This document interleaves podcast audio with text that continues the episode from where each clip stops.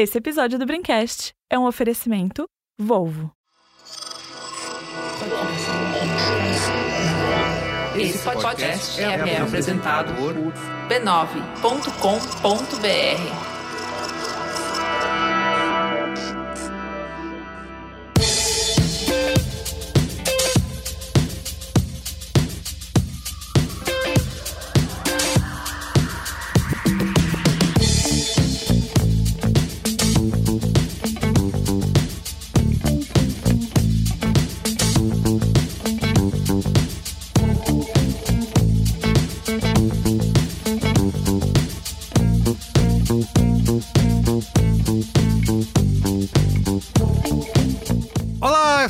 Merigo, esse é o Braincast número 395. Estou aqui hoje com Olga Mendonça. E aí, Olga, tudo bem? Tudo certo, tamo aí. Marco Melo Salve, salve, meu povo. e Johnny Brito. Aí eu aqui de novo. Bom, com essa galera reunida aqui, você já percebeu que o papo...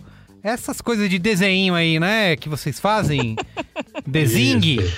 Eu vim só Zai. aprender hoje. Zai. design. Diagramação. Diagrama- adoro quando eu falo Isso. de diagramação. Nossa, eu amo.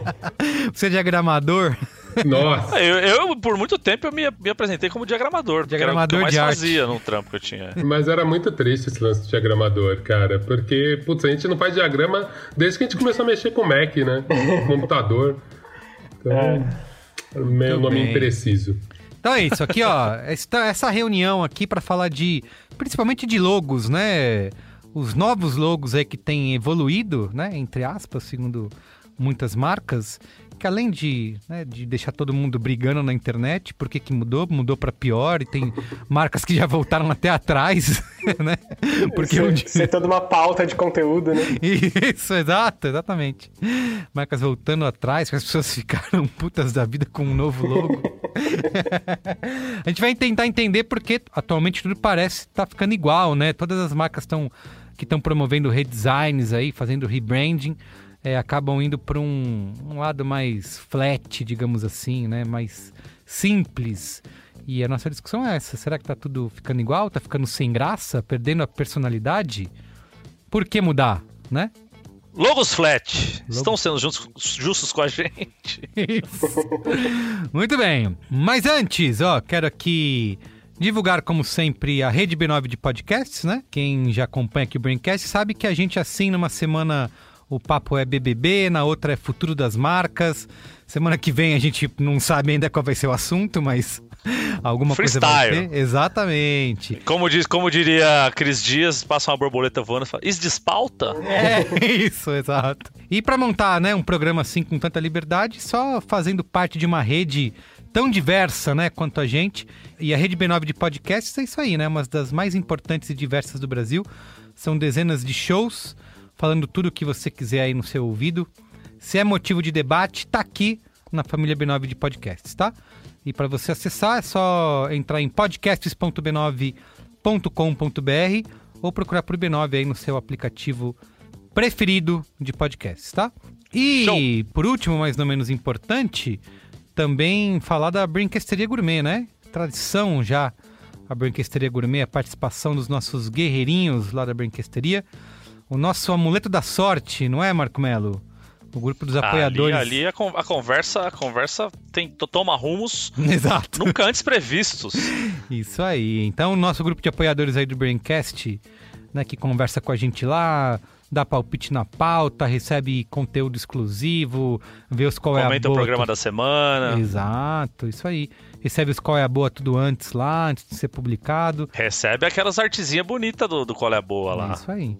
Então, para você fazer parte desse grupo aí, fazer parte da Brinquesteria Gourmet, o nosso grupo no Telegram e no Facebook, é, você pode acessar b9.com.br barra assine, tá bom? Tá ótimo.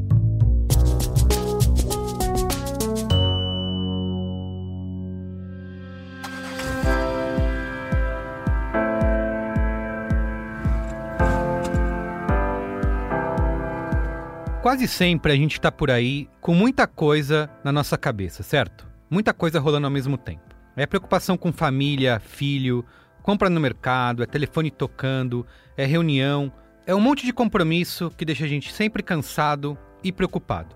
E a verdade é que esse cansaço acaba atrapalhando a percepção do que está ao nosso redor. E por isso, uma ajudinha nesses momentos em que a gente não pode perder o foco de jeito nenhum é sempre bem-vinda. E é aí que a Volvo entra, com a tecnologia ideal para proteger você, quem você ama e as pessoas ao seu redor. Os veículos Volvo são equipados com diversos recursos para ajudar a gente nessas horas, como o sistema de alerta de mudança de faixa. Ela funciona assim, ó, enquanto você dirige, essa tecnologia está sempre ligada para identificar se o veículo permanece no centro da faixa de rodagem, no centro da pista. Se o carro começar a desviar, o sistema manobra o carro suavemente de volta para a faixa. E além disso, ainda ativa vibrações no volante para nos ajudar a recuperar a concentração. Um outro recurso que é muito legal e prático para o nosso dia a dia no trânsito é o alerta de tráfego cruzado. Isso já aconteceu comigo, provavelmente também já aconteceu com você. Você está se preparando para dar aquela ré, para sair de uma vaga no estacionamento, você olha para todos os lados, olha no retrovisor, dá até aquela viradinha no pescoço para olhar para o vidro traseiro e tá tudo liberado, né? Só acelerar e sair. Mas na hora que você vai sair, toma um susto. Um pedestre ou outro carro surge do nada. É por isso que todo Volvo traz de série um sistema de radares de 180 graus. Ele faz com que o carro enxergue tudo que tiver ao redor para frear de forma automática e evitar acidentes. Então é isso, ó, sistemas de segurança, radares e alertas para o motorista. Enquanto você cuida de quem ama, deixa que a Volvo cuida de você.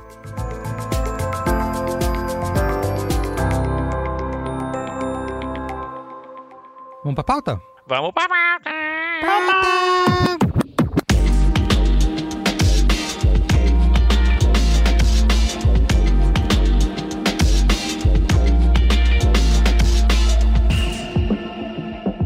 Historicamente, os logos são a principal forma para diferenciar uma marca, seja aqueles criados cuidadosamente ou por acaso, seja desenvolvido às pressas, seja custando milhões de dólares. O objetivo dos logos é deixar uma impressão digital que nos faça reconhecer aquela marca a quilômetros de distância. Quanto mais único, mais criativo ou mais conectado aos objetivos da marca, melhor. E quando o trabalho é bem feito, o público desenvolve um carinho quase afetivo com os logos, a um ponto tal que fica até difícil para as marcas promover qualquer mudança. Só que assim, recentemente deu a louca nos designers, né? Todo mundo decidiu trocar, atualizar ou modernizar seu logo. E o discurso sobre essas mudanças está ficando até previsível. Você provavelmente já viu aí em uma centena de releases. Abre aspas. Decidimos atualizar para nos conectar melhor com o nosso público e nos mostrar mais leves e modernos. E o resultado muitas vezes é mais previsível ainda. No Braincast de hoje, a gente vai debater os motivos dessa onda. Esse minimalismo todo é moda ou tem uma razão maior por trás? Não tá ficando tudo meio parecido, sem personalidade? E qual é a influência da era digital nessas mudanças? Então vem com a gente porque vamos discutir tudo isso e entender o que isso nos ensina sobre o mercado e os hábitos de consumo. Mas antes, para contextualizar esse papo, vamos ouvir aí um áudio do Danilo Cid, que é VP de criação da Ana Couto Branding. Esse tema de, de um processo de mudança de marca e a simplificação que acontece das marcas ficarem cada vez mais próximas, é, não existe um, só um fator, né, e, não, e nem tudo uma regra geral, mas existem algumas coisas que a gente pode pontuar sobre por que, que isso acontece. Eu vou elencar cinco delas. A primeira delas é que, assim, no processo de, de criação de marca, a gente acaba é, caminhando em direção a formas que são simplificadas porque elas vão durar mais. Né? Elas não se apegam tanto a recursos estilísticos, que eles refletem mais uma determinada época, um, um gosto, mas elas acabam indo para um, algo que é mais simplificado. Por ser mais simplificado, às vezes os resultados se aproximam. A simplicidade também, esse é o segundo fator, ela está ligada diretamente à performance visual, porque quanto mais simples, mais é, você percebe, você é mais visível em tamanhos pequenos, em apps, né, em ícones de apps. É mais fácil de você pegar uma marca e cortar um determinado produto em couro, fazer uma ferragem para uma marca de moda e tal. Então a simplicidade é ligada à performance visual, né? Sobretudo no momento em que a gente tem tanta coisa no mundo É, então tá marca nova surgindo. Então, essa coisa de ser simples e identificável é muito importante. Uma outra coisa é que as, as revitalizações de marca, elas sempre lidam com um certo, uma certa preferência de uma época, né? E, em geral, marcas querem capturar cada vez mais público jovem. E hoje, o ser jovem, ele está associado, entre outras coisas, a ter uma estética mais digital mais simples, mais limpa, que é essa coisa que funciona muito bem em redes sociais, etc. Então a gente não pode perder de vista que precisa pensar as preferências de uma época e isso está relacionado, por exemplo, quando marcas super é, longevas, né, de moda, por exemplo, é, mudam para logotipos sem serifa, elas estão querendo ficar atraentes e não parecer velha para públicos novos também. Acho que também uma outra coisa que a gente pode observar é que grandes startups, quando elas atingiram outro patamar, elas acabaram indo para marcas que são mais simplificadas. A gente viu isso no Spotify, viu isso no Airbnb, viu isso no Pinterest. É quase que tipo a gente começou como uma startup, mas agora a gente está num outro patamar mais confiável, né? Então essa simplicidade, essa neutralidade, né? Essa precisão no que você quer falar na marca, está muito relacionado a isso também, né? É, perderam um, um monte de excesso formal, parece uma marca mais neutra e parece uma marca mais confiável. Então esse é o quarto ponto. E pelo quinto e último ponto, a gente cada vez mais tem uma jornada é, extensa de relacionamento com determinadas marcas, os apps, as jornadas digitais, as lojas, assim, os produtos, as interações são maiores do que eram há anos atrás. Então, o, o logotipo, né, a marca, o símbolo, que era o grande elemento de interação com essa marca, às vezes quando você via determinadas marcas, ele passa a ser mais um dentre outros, né? Você tem uma propriedade sobre a jornada, sobre uma experiência tão importante quanto você ter uma propriedade sobre a marca. Então, assim, é quase como se a responsabilidade tivesse dividida nessa percepção de marca com uma jornada muito mais complexa e completa. Então, não acho que não tem só um, um ponto, acho que esses cinco pontos que eu falei fazem sentido com marcas acabarem ficando mais próximas hoje em dia. Muito bem, ó, antes da gente começar aqui esse papo, é bom dizer que como o podcast é uma mídia, né, de áudio, né, sonora, a gente vai comentar aqui, falar de, de logos, né, de marcas, de design, e não dá para colocar ainda, né, dentro aí do seu Você ainda não pode ouvir uma imagem, né? Então a gente vai colocar Daqui aí. Daqui uns anos vai ter o podcast com holograma. Vai, telepatia. A gente fala. Smartwatch. Isso, projeta na sua cabeça diretamente uma imagem.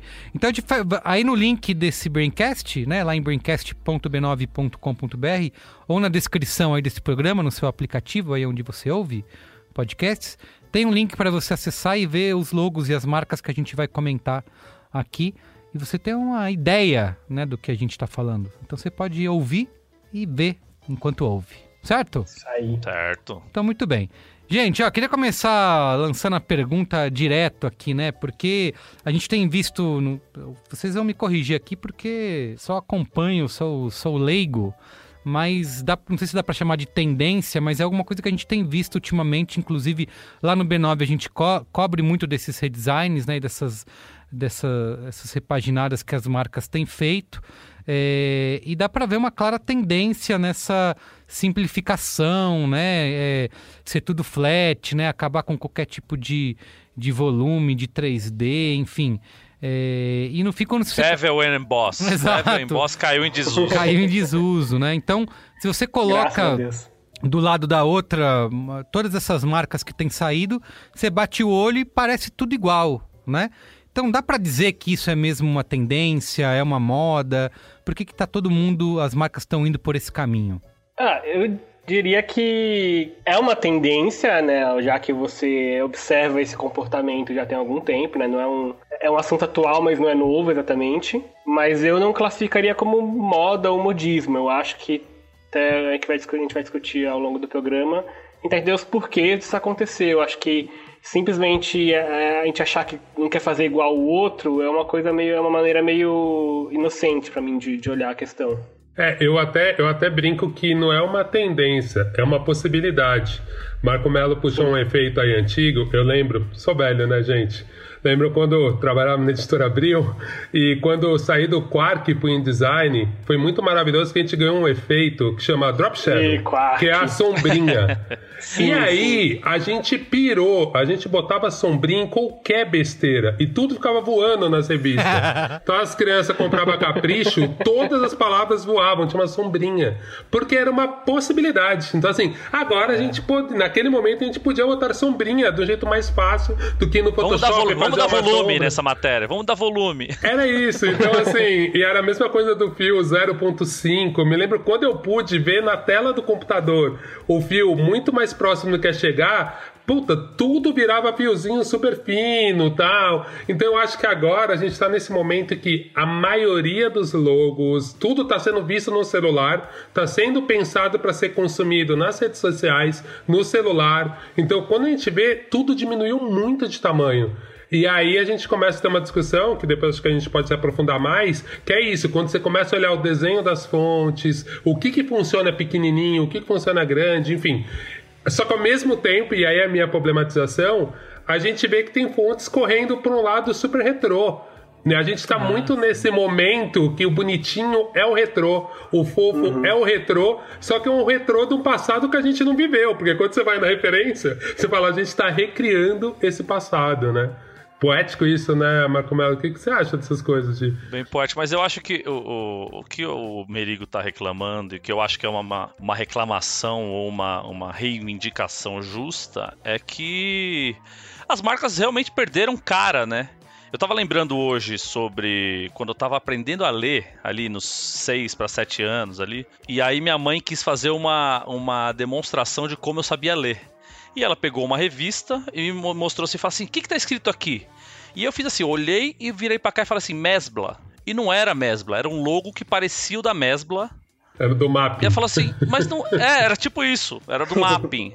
E como as marcas elas eram é, é, assim, você não- batia o olho e você sabia que marca era, igual a Coca-Cola é até hoje, né? E essas marcas de hoje em dia, você pega a marca do Medium, você pega a marca de um outro de um outro blog ou de alguma outra coisa, elas são muito parecidas. Você precisa ler o que está escrito mesmo para você identificar que marca que é. E aí acho que é essa que é a grande discussão dentro desse programa aqui além de, de- dessa coisa retrô das fontes, além do, do mobile first e toda essa discussão onde essa marca vai ser vista, mas não tem mais aquela identificação que você tinha antes, só com o nome escrito, saca? Sim, o Oga citou a questão do retrô. Acho que dá para citar duas grandes marcas que recentemente apresentaram redesigns, que é o Burger King e o McDonald's, né? Só isso, né? Duas grandes marcas globais de fast food estão onipresentes aí onde quer que a gente vá. E as duas do mesmo caminho, né?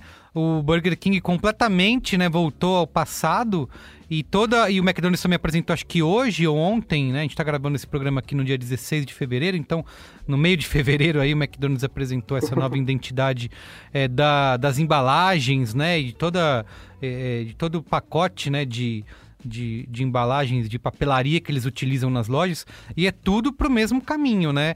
É, é, retrosão, com as, com as cores que remetem ao passado. Então, assim, parece meio que algo é, é, retrô, mas que ao mesmo tempo vai durar pouco tempo, né? Daqui sei lá quanto tempo isso já ficou velho de verdade, né? É, e ao mesmo tempo é meio maluco, né? Porque é esse retrô que não existe. Porque quando você pega o logo da Coca, era cheio de rococó. E aí, por mais. Assim, a gente já consegue imaginar o que eles acham que é o retrô. Que é justamente sair dessas linhas flat, mas não botar muito ornamento, não fazer muita curva. Então fica nesse lugar que para mim é interessante enquanto designer, enquanto também seria muito chato se a gente só pegar essas marcas antigas e botar elas agora. Mas ao mesmo tempo. Teria vários problemas também, né? Teria vários problemas, mas ao mesmo tempo eu fico pensando numa questão até um pouco além do design. É, pensando na publicidade, a gente teve aquele momento que as marcas ficavam inventando história, né? Do storytelling, e aí falava que o suco de laranja vinha da fazenda do seu Iolau, pra tentar dar uma história, pra tentar dar, dar uma profundidade naquilo. A impressão que eu tenho é que a gente faz meio isso com design, a gente tenta deixar ele meio retrô pra falar assim: ó, oh, essa marca veio de algum lugar, ela não saiu só dessa fonte, Ah, que é super flat. Sim. Eu não sei, eu tô aqui Faz um pouco pirando. da história da marca, acho que sim. Então, mas Olga, o que o Merigo fala também, que eu vejo que é uma grande reclamação do pessoal, é que além de ser ter essa volta ao minimalismo e é só o nome da marca com uma fonte bonitinha e tal, perdeu-se muito aquela coisa que a gente aprendeu na faculdade, por exemplo, do, da gestalt, a psicologia das formas, você usar a forma de um jeito legal e você aquilo virar sua marca, às vezes você não precisa nem colocar o nome do lado. É, isso tá caindo em desuso também, né? Essa coisa do, do a marca ser só o nome da marca numa fonte retrô, na fonte mais bonitinha e tal, e você não tem mais um símbolo que, que identifica aquela marca. Tipo, tem aquela do, do WWF lá, que é aquele panda meio, meio negativo, ou aquela marca da NBC, que é um pavãozinho com os negocinhos. Isso tá, tá meio que perdendo esse, esse, esse costume de fazer, de pensar logotipo de marca contando uma historinha gráfica, né? É, Nele é... mesmo, em si, assim. né? Exato, né? exato, sem precisar escrever nada, saca? É, eu acho que assim, eu vou passar vários panos aqui para os designers hoje, tá? Já vou até avisando. Prepara o balde aí. Eu sempre mando pro. Eu sempre mando pro Johnny essas coisas. E aí, Johnny, me conta aí o que você achou. E eles vêm encher, não, veja bem, é que assim. É o puto estúdio que fez, é, eu conheço o pessoal que tava não, Johnny, no, fala mal, no processo. Eu quero ouvir você falar, ficou uma bosta, nunca acontece. Ele nunca falou, nunca, nunca. Eu tenho uma regra, eu não, eu não comento nova identidade visual em cima de. JPEG de logo. É, é uma regra de ouro mim, isso cara. aí, é corporativismo. É porque as coisas têm contexto. O cara quer receber o brand book da marca. É, exato. Quer explicação? Não, eu, eu, sempre brinco que eu gosto de ver, e quando eles mostram esses cases de logo, eu adoro ver os não aprovados. Porque a maioria das vezes a gente está é. criticando um problema do cliente. Porque quando você Exatamente. vê os não aprovados, você quer chorar. Você fala, caramba, olha isso daqui, que mais inteligente, que mais legal, que incrível. Nossa, o cara pensou nisso, nisso, nisso. Nossa, a mina juntou isso com isso, que puta história. E aí o cliente vai lá e fala assim: eu gosto de roxo. E pronto! Isso, é. é, é. Ele destrói tudo. Então, assim... Aumenta o R mas, ô Johnny, eu te devolvo essa, essa provocação, né? Vou fazer uma provocação que você já, você já ia responder. Mas você falou que você não gosta de é, comentar em cima de, do, só do JPEG, né? Mas o, todo o discurso não é só para preencher release. Eu tenho muito essa impressão que às vezes vem uma explicação maravilhosa, aí você fala, ah, tá bom, isso, mas é só para ter cara, parágrafos. Assim, respondendo as duas coisas juntas, eu acho que é, eu não diria que se perdeu essa, essa, esse cuidado de tipo de desenho, com cuidado com gestalt, etc., construir símbolos memoráveis, reconhecíveis. Primeiro que sim, ainda existem marcas novas, assim, acho que tem, tem exemplos interessantes. Mas eu acho que se a gente pensar nessas marcas, que geralmente são esses exemplos que trazem, ah, como é tudo igual agora. O que mudou muito foi o contexto de comunicação, a forma como essas marcas se comunicam. Né? Então, quando você pensa no, vai, no logo da, da Mesbla, que você, criança, batia o olho e sabia o que era. Hoje em dia, a forma como a gente consome essas marcas ela é muito contextual também. Primeiro que a gente está num, numa realidade de ruído, né? Então a gente tem muita informação acontecendo, a gente recebe muita informação o tempo todo. E a gente nosso contato com as marcas é muito mais contextual do que quando você vê, sei lá, num flyer na rua, você vê numa fachada, assim, sabe? É, então, eu, eu acho que essa forma, essas plataformas de marca, né, essas plataformas que as marcas, as marcas têm construído, elas permitem que a comunicação visual da marca não se apoie completamente no logo. Então, quando eu falo que eu quero ver, eu não vou comentar JPEG, é sempre eu quero ver sistema, eu quero tentar ver um pouco de briefing, né? Quando às vezes tem alguma informação, de que, no, que novo momento é esse da marca, que ela, por que, ela está fazendo esse movimento de, de mudar um logo, de mudar uma identidade visual. Bom, primeiro é, é isso, a gente lembrar que identidade visual não é só logo, né? Vai ter uma série de outros elementos Vai ter cores, tipografia, comportamento tipográfico, é,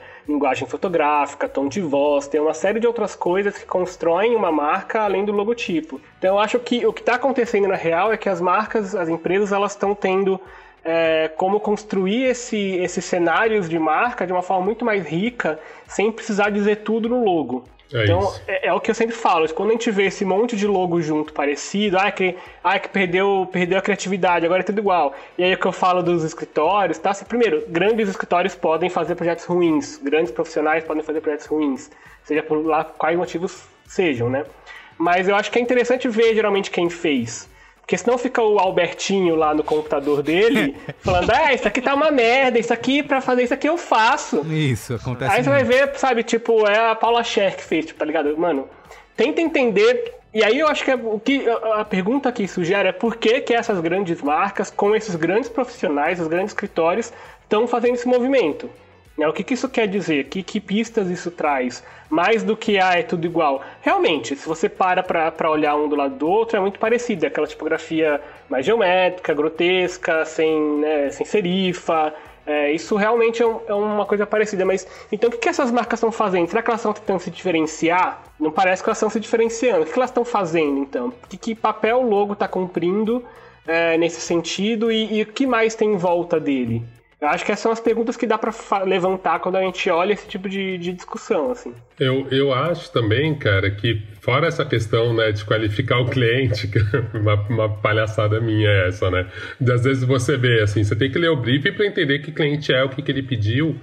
Eu acho que também tem uma questão que hoje em dia está me pegando bastante, é que existem marcas que estão tentando sim fugir desse estereótipo. Então, um exemplo que eu trago, depois vocês olham aí, é do Climate Change Committee, que assim, é uma marca falando de. É o Comitê das Mudanças Climáticas gringa, e assim, eles estão falando da mudança de temperatura na Terra. Tem um planeta Terra, mas não são as cores padrões, sabe? Não é o verde, o azul, não é tipo uma catastrofezinha num ícone acontecendo. Não, cara, eles foram por um caminho completamente diferente. É super corajoso quando você vê o, o como eles usaram logos, todas as formas, você fala, cara, isso é muito legal. Então, tem, tem. Só que realmente, como as grandes marcas elas são muito massivas hoje, elas estão em todos os lugares, a gente acaba vendo muito logos de coisas que são muito parecidas. Porque tem uma linguagem das startups. E principalmente, né, a maioria das vezes que a gente discute são as startups de inovação, que apareceram com logo incrível. Só que aí, eu tive essa discussão né, com o Johnny um pouco mais profunda. Cara, na moda eu acho completamente diferente.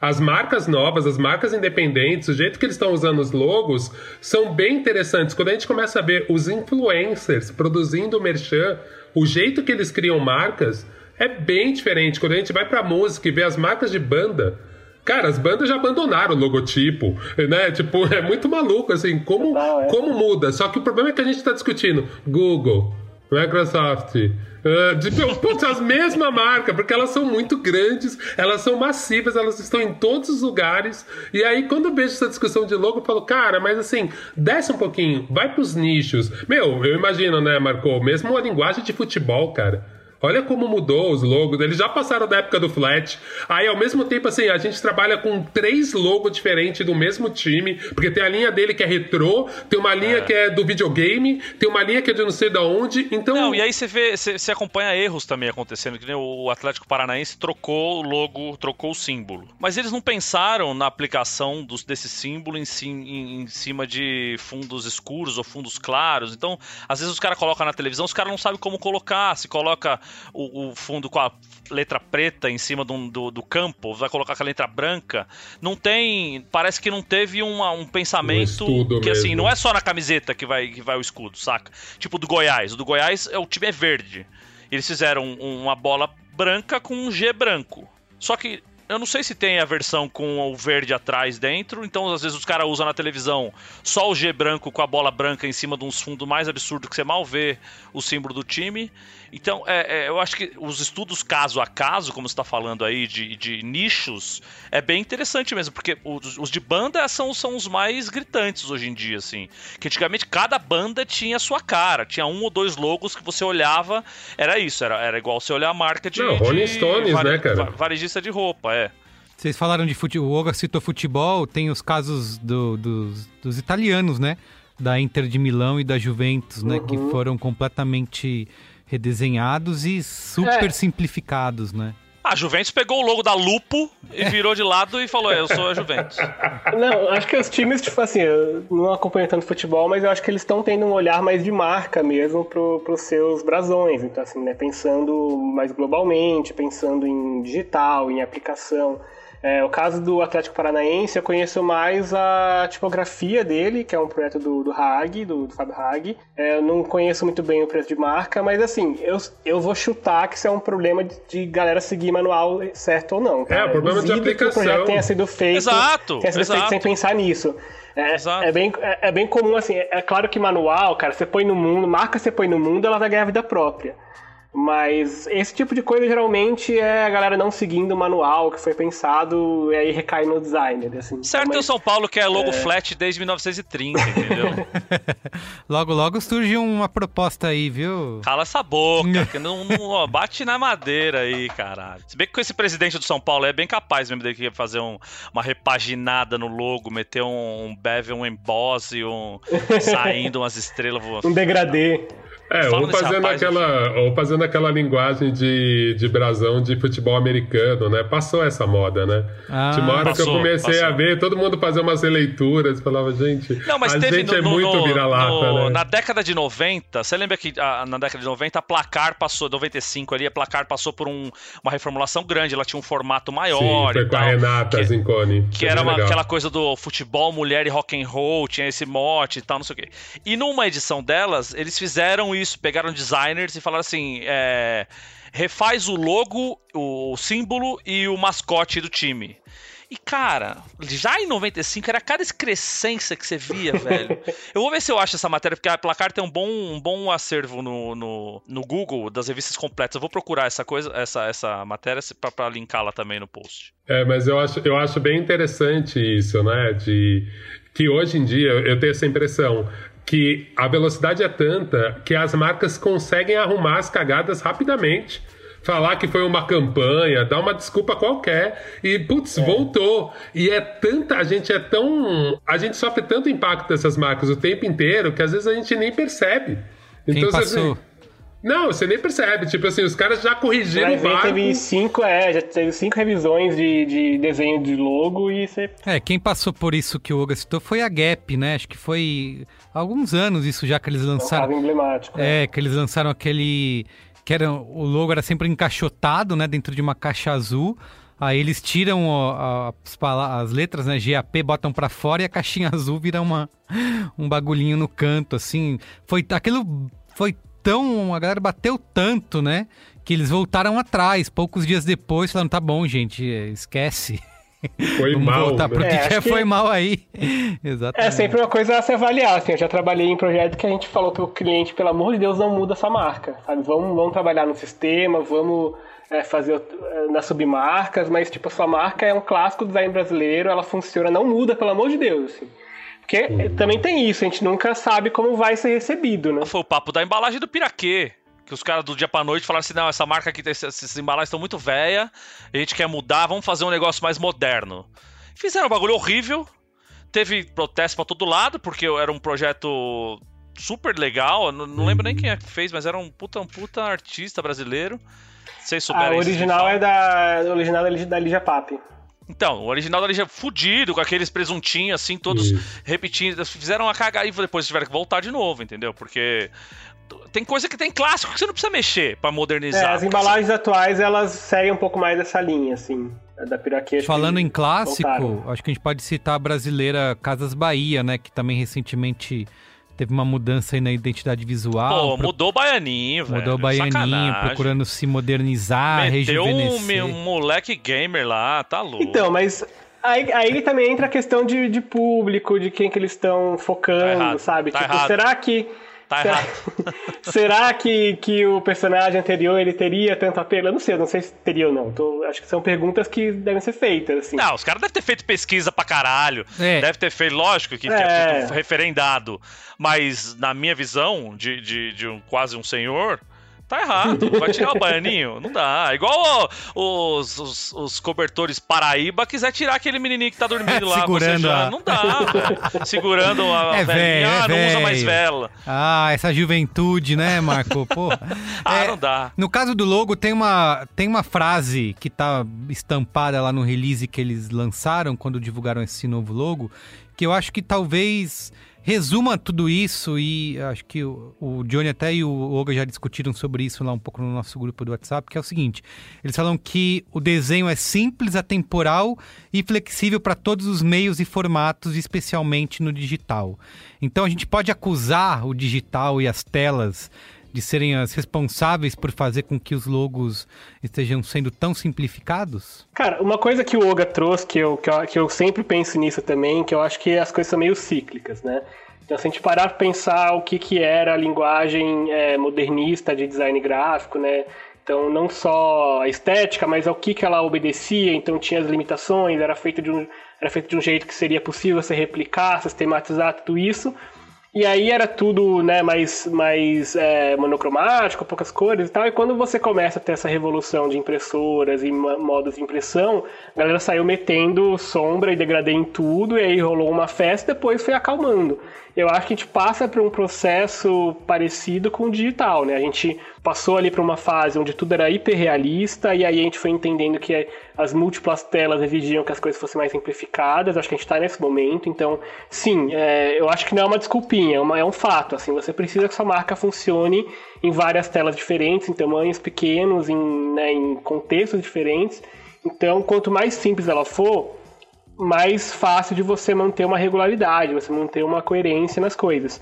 Mas eu acho que talvez quando a gente começar a evoluir tecnologia, é possível que a gente veja um outro boom, assim. É, se não, não na, na, na, estética, mas na forma como isso acontece. E aí também trazendo outro paralelo que o, que o Olga já citou da tipografia. Sabe, você vê, sei lá, quando talvez quando marcas começarem a usar a tecnologia de varial, varial font em, em marcas, sei lá, sabe, tipo de, de fontes variáveis, que uh, às vezes o logo pode ser um arquivo que é animado, sei lá, sabe, que ele vai assumir formas diferentes.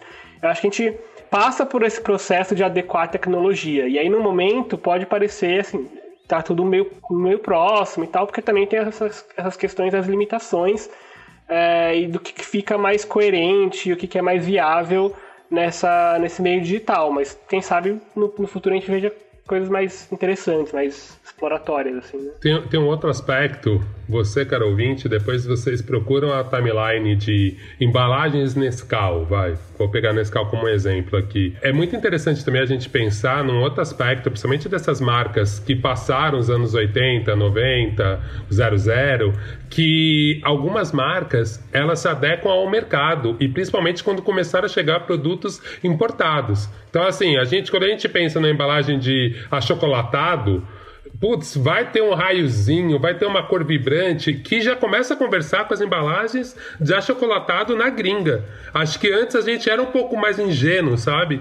Depois dos anos 2000, cara, a gente começou a ficar muito alinhado com uma coisa que tem na gringa, assim. Então, produtos que nem maisena, que você olha a embalagem, você não faz ideia do que é Hoje em dia, se você olhar um sabão em pó, por mais que você não saiba ler, se a gente for para a China, a gente vai chegar e falar assim: ou é um sabão em pó, ou no máximo isso daqui é um sucrilhos. Porque assim, já tem uma lógica, sabe? Um, assim, cores vibrantes, um splash, uma explosãozinha. Eu acho que é a mesma coisa da chocolatada, assim, a gente acaba errando pouco. E eu acho que o Brasil passou por isso. Antes a gente era bem mais roots, a gente vê umas evoluções de marcas antigas e fala assim: cara, realmente, né, velho? Não tinha regra. Se o, se o Paulinho que era dono da Todd, curtia ali um preto, a embalagem ia ser preta.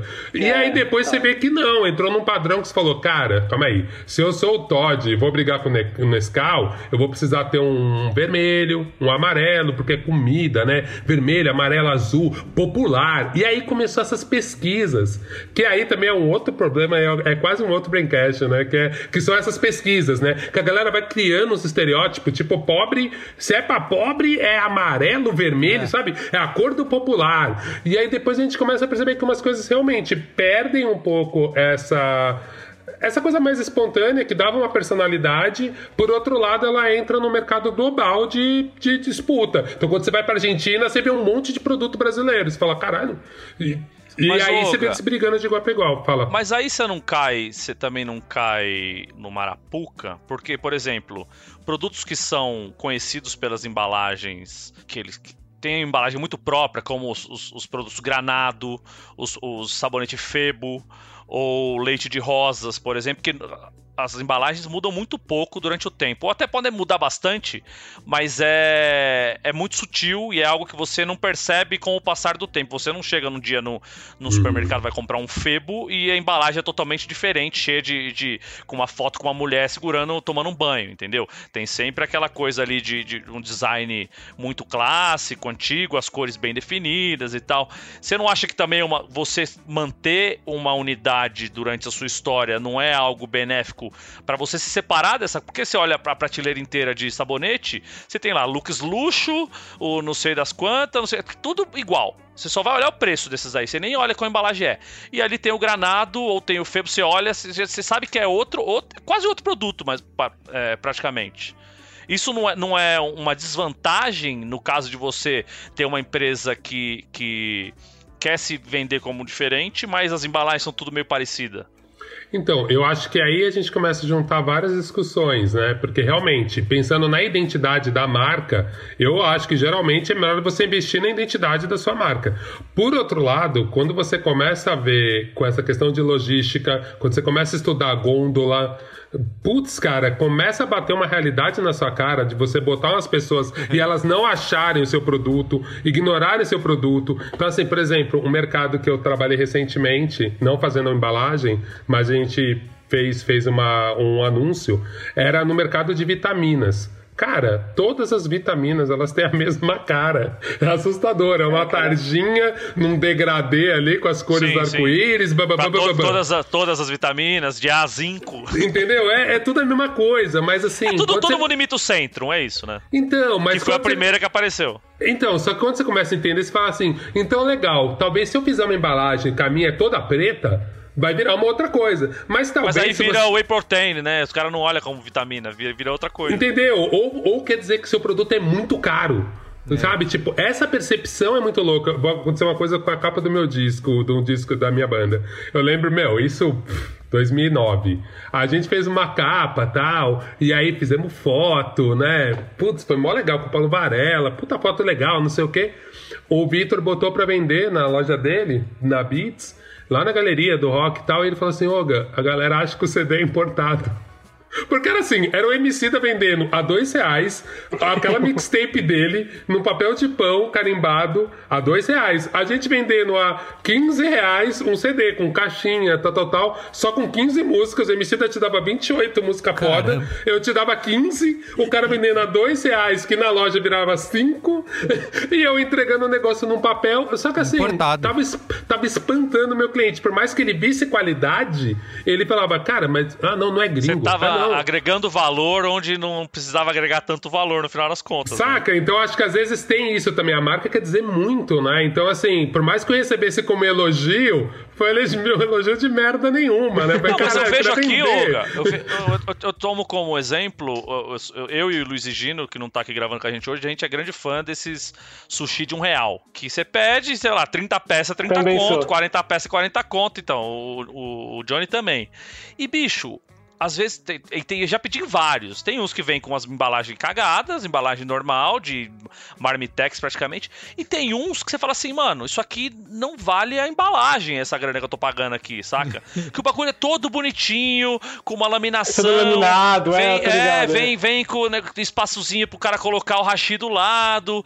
Bonitinho. Você fala, cara, como é que esses caras tão, tão ganhando dinheiro fazendo esse tipo de, de, de trampo, tá ligado? Será que ele tá topando é ganhar menos? Lavagem lavagem de dinheiro que é. chama. É, exato, velho. É bicheiro que é dono dessa mas, porra. Mas, cara, é que a embalagem é um mercado, tipo assim, é uma área muito específica, cara. Tem muitas especificidades, tipo, você não pode colocar uma coisinha a mais, que já é uma questão, tem toda uma questão técnica também. É, eu, eu, eu tive pouca experiência com embalagem, minha atuação como designer tem sido mais em identidade de marca mesmo. É, mas eu sei que tem, é muito específico, sabe? Tipo, é um bagulho que eu nem me aventuro muito a, a, comentar muito, que é muito específico. Eu é muito cheio da, de, de, regras próprias. Dessa questão da simplificação aí dos logos, né? Dos flats, né? Primeiro vocês Voltando pro assunto, você é, quer, quer isso, dizer, né? é. Assim, Voltando defi- pra pauta. Foi definir sutil, bem. né? Foi bem sutil mesmo. bem né? sutil esse- Só, só falou, cala a boca. Cala a boca, voltando pro Não, assunto do programa. não, a questão das embalagens também é, acho que é vital, mas é, abre todo um outro novo campo de discussão, né? Não, eu É. acho, eu, acho, eu acho que o único ponto, eu vou voltar pro assunto, hein? Eu acho que o único ponto na embalagem bom é que defende aquilo que o Johnny falou no começo e que é a minha defesa geral, assim, cara. O seu produto se comunica de várias formas. Não tenta botar tudo no logo. Não dá, sabe? Tipo, que é a primeira coisa que a gente vê no brief de um cliente mais novato, assim. A pessoa quer botar tudo no logo. A pessoa te conta uma história gigante, assim. E a pessoa fala, ah, e no final, que ela falou 30 coisas, ela fala, meu signo é Ares, tá? Você fala, cara, É. tipo, Não, mas- não mas- tem nada a mas, ver com a porra da sua mas, marca. Mas mesmo, mesmo você falando isso, voltando ao que, o, ao que o Johnny falou lá no começo, você não vai ver o logo do Nescau jogado em qualquer lugar. Não. Você vai ver na propaganda do Nescau, ou você É. vai ver na lata do Nescau, ou, ou na gôndola. Você não, você não vai pe- ser, ser- ser pego de surpresa pelo logo do Nescau. Então o logo do Nescau, ele ó, tá escrito Nescau com raio. Foda-se, se mudar amanhã, ninguém vai saber que, se- que mudou, que o raio virou da direita pra esquerda. Porque ele tá comunicando dentro da embalagem, dentro de, dentro de um contexto. Certo? Agora, se você vai ver o logo do Airbnb, não necessariamente vai ser no, no, num contexto do Airbnb, saca? Pode ser em. ou- Não, às Muito vezes provavelmente. acontece. Muito É, provavelmente. É, é, às vezes acontece, Marco, é onde eu acho muito erro, assim. Quando você vê, por exemplo, o festival e vê que pro- produtos culturais e vê a galera patrocinando, que aí você bota o Bradesco do lado do Nescau. E aí você fica assim, olha que um esse logo é mais bem feito que o outro, olha como Sim. isso conversa mais, olha como isso aqui tem legibilidade pequenininho lá embaixo como Total. apoiador, olha como esse não preto e tem. branco, né? Então eu É. falo mais dessa questão, assim, que a gente fala, cara, realmente, na maioria dos lugares que você bota a sua marca, você tem um controle. Queria, assim, primeiro, se vocês pudessem definir bem o que, que é essa questão do flat, né, que todo mundo fala é, hoje. E entendo esse caminho, né, que é falar, ah, por causa das telas e do digital, tudo precisa funcionar em todos os lugares e tal. É, não aí começa a existir uma pressão para que todas as outras marcas comecem nesse sentido, né? Porque a gente sabe como funciona. O concorrente vê e fala, não posso ficar para trás, eu preciso ir igual para esse mesmo caminho, minha marca precisa estar lá, seguindo essas tendências. E, e se isso acaba num acaba pausterizando tudo e onde fica a ousadia, né? Cadê a alegria nas pernas das marcas, nas identidades visuais? Não vão não vai existir mais, né? Eu acho que aí entra o contexto das, das marcas. Tá. né? É, eu acho que até vamos voltar até quando eu falo dessa imagem que todos comparando, eu, eu lembro muito de uma imagem que tem, eu acho que é Airbnb, Spotify, mas enfim, essas marcas mais contemporâneas, tal. Cara, vai ver o sistema de cada uma delas, assim. Eu, eu sei. é, Você pode pegar todas, pega, sei lá, Uber, né, também que passou por, É. por redesign, todo mundo vai na... Porque assim, vai- tudo bem, não é que o logo não tem um papel importante, que ele é, é- de fato ele é a primeira coisa que comunica a marca. Então ele tem, ele tem um peso, ele precisa responder algumas perguntas em si, nele mesmo. Mas o lance é que a gente que vive um momento de, de marcas que ela, o logo não é, não fala sozinho. Né? Então eu acho que aí a gente vê contexto. Ah, onde é que fica a inventividade, onde é que fica a diferenciação? Cara, vai ver como essas marcas existem como um todo. Por isso que eu acho que é um, é um erro olhar só, só logo, sabe? Acho que, pelo menos quando a gente traz essa discussão mais pra, pra sei lá, pra quem trabalha com isso, quem não trabalha, tudo bem, cara, vai olhar e falar que é igual, é, é- é tudo bem a pessoa falar isso, ela não é obrigada a saber nada disso. O que, o que me deixa puta é quando vê um monte de designer falando isso, assim, isso me, me deixa sem esperanças no- na nossa área, assim, porque, cara, você, você sabe que não é isso, você sabe tudo que envolve um projeto e você vai lá e vai ficar comentando, ah, porque esse é parecido com esse. Mas, é, então, tirando esse, essa, essa coisa que, sim, o logo é importante, é um, um elemento fundamental, a marca se constrói é, em torno dele, mas ele não está sozinho. Né? Então, eu acho que a diferenciação ela vem nisso. Assim, é o que eu falei, quando você pega um monte de marca, é, mesmo, mesmo de moda, assim, o Olga falou de umas, umas mais contemporâneas, né? Se você pega algumas mais tradicionais, elas fizeram movimentos mais recentes nos últimos anos também de partir para uma coisa mais sem serifa, caixa alta, geométrica e tal. Você fala, ah, nossa, mas agora é tudo igual. Mas, cara, vê, vê o que eles desenvolveram em volta, assim, vê às vezes, tipo, padrões gráficos que eles criaram, forma de trabalhar com, com tipografia, a forma como aplica essas marcas, sabe? Então, tipo, tem toda uma, uma coisa que se constrói em cima, em- ao entorno do, do logo, que vai fazer, vai fazer diferença bastante, assim, sabe? Não é, não é um pouco diferente, é bem diferente uma coisa da outra. Tá, mas deixa eu fazer o advogado do diabo aqui, trabalhando com essa área de design. Eu não estudei design, eu sou, sou formado em publicidade enveredei pro lado do design, trabalho com isso até hoje, mas eu não tenho a, a, a bagagem teórica que meus amigos Oga e Johnny. É... Quando eu vejo você falando isso, Johnny, eu entendo mil graus que você está falando, que, que é, é, importantíssimo saber o que está por, por trás e em volta e tudo. Mas 90% das pessoas que vão ser impactadas por essa marca não tem a menor ideia. Eles não, não têm nem interesse em saber o porquê e, e, o porquê tá desse jeito e como é que foi feito e tal. Você não acha que, que na hora de fazer as pessoas têm que. As pessoas que eu digo, os profissionais que estão envolvidos nessa. nessa. Fazer autocrítica, é isso? Marco Melo? Não é fazer autocrítica, mas é, é pensar isso é, de forma prática, saca? É, assim, é, será que se eu fizer minha marca muito parecida com a do meu concorrente, eu não vou acabar sendo confundido com Isso, ele? Isso, exato. E vou, e não vou... vai ser marcante o suficiente para você para ter identidade, né? Que no fim das contas é isso, né? É que eu acho assim, é o que você coloca, 90% das pessoas não sabem disso. Tudo bem elas não saberem disso, né? Afinal, as marcas estão fazendo pra, pra, enfim, ela tem o público delas e tal. Mas a minha, minha questão é: será que essas pessoas, mesmo sem saber, elas consomem essas marcas de uma maneira que elas não têm acesso ao entorno do. enfim, a todo esse, esse universo visual da marca que ela está consumindo? Assim, é, ela vai ver a marca sozinha flutuando em algum lugar? Provavelmente não, ela vai consumir essa marca de uma forma que não era que não era que ela consumia antes. Hoje em dia ela vai consumir pelo celular, ela vai estar na rua, ela vai ser impactada por uma campanha, sei lá. Mas eu acho que mesmo sem saber, ah, porque não é só logo, ah, porque é padrão gráfico, ah, porque comportamento tipográfico, tudo bem, mesmo que ela não saiba disso, ela vai ver essa série de outros signos visuais que vão reforçar que aquela marca é uma e não outra. Uhum. E aí eu acho que também leva outra questão, que aí é a minha. Não vou nem falar que é uma teoria, porque não tem base nenhuma, é tipo, é um, um achismo meu, que eu acho que quando você vê esse monte de marca grande, pesada, com dinheiro, sabe, que tem vai pagar os melhores profissionais, estão indo para um caminho onde os logotipos se esforçam muito pouco para ser diferente uns dos outros, então aparentemente a função do logo para essa galera não é mais diferenciar, é uma outra coisa, é talvez identificar. Então, assim, o que, que, será que isso fala do futuro? Será que a gente vai ver a forma como a gente encara o logotipo mudar no futuro? Será que a gente vai dar a volta e começar a explorar um monte de coisa diferente, como a gente estava falando aqui? Porque talvez quando você pega esse monte de gente que sabe o que está fazendo e escolhe esse caminho, então talvez isso queira dizer alguma coisa. Talvez a diferenciação entre eles no logotipo seja menos importante do que era antes. Então fica aí pra gente observar no futuro. Eu acho que talvez é eu, eu, quando eu falo disso meio brincando, meio sério, mas tipo, talvez aponte para uma possível morte do logotipo como a gente conhece, sei lá. Eita! Tirando da, Instituto Dataku, tá? Tô base nenhuma falar isso. Ah, é o que, é o que basta para mim pra eu, pra eu repetir isso pra frente. Eu, eu acho interessante, eu vou pegar um pouco esse gancho, eu vou voltar um passinho atrás e depois eu vou ir um pouquinho mais à frente do que o Johnny falou, que eu também concordo. Tem uma fala do Ed Monson, que é o cara da o designer da Ono Type Co que é um desses caras que faz fontes retrô, legais e tal. Lindas, e lindas, tem uma né? discussão né? dele falando sobre isso, assim, por que, que as empresas tech ficaram tudo com a mesma cara.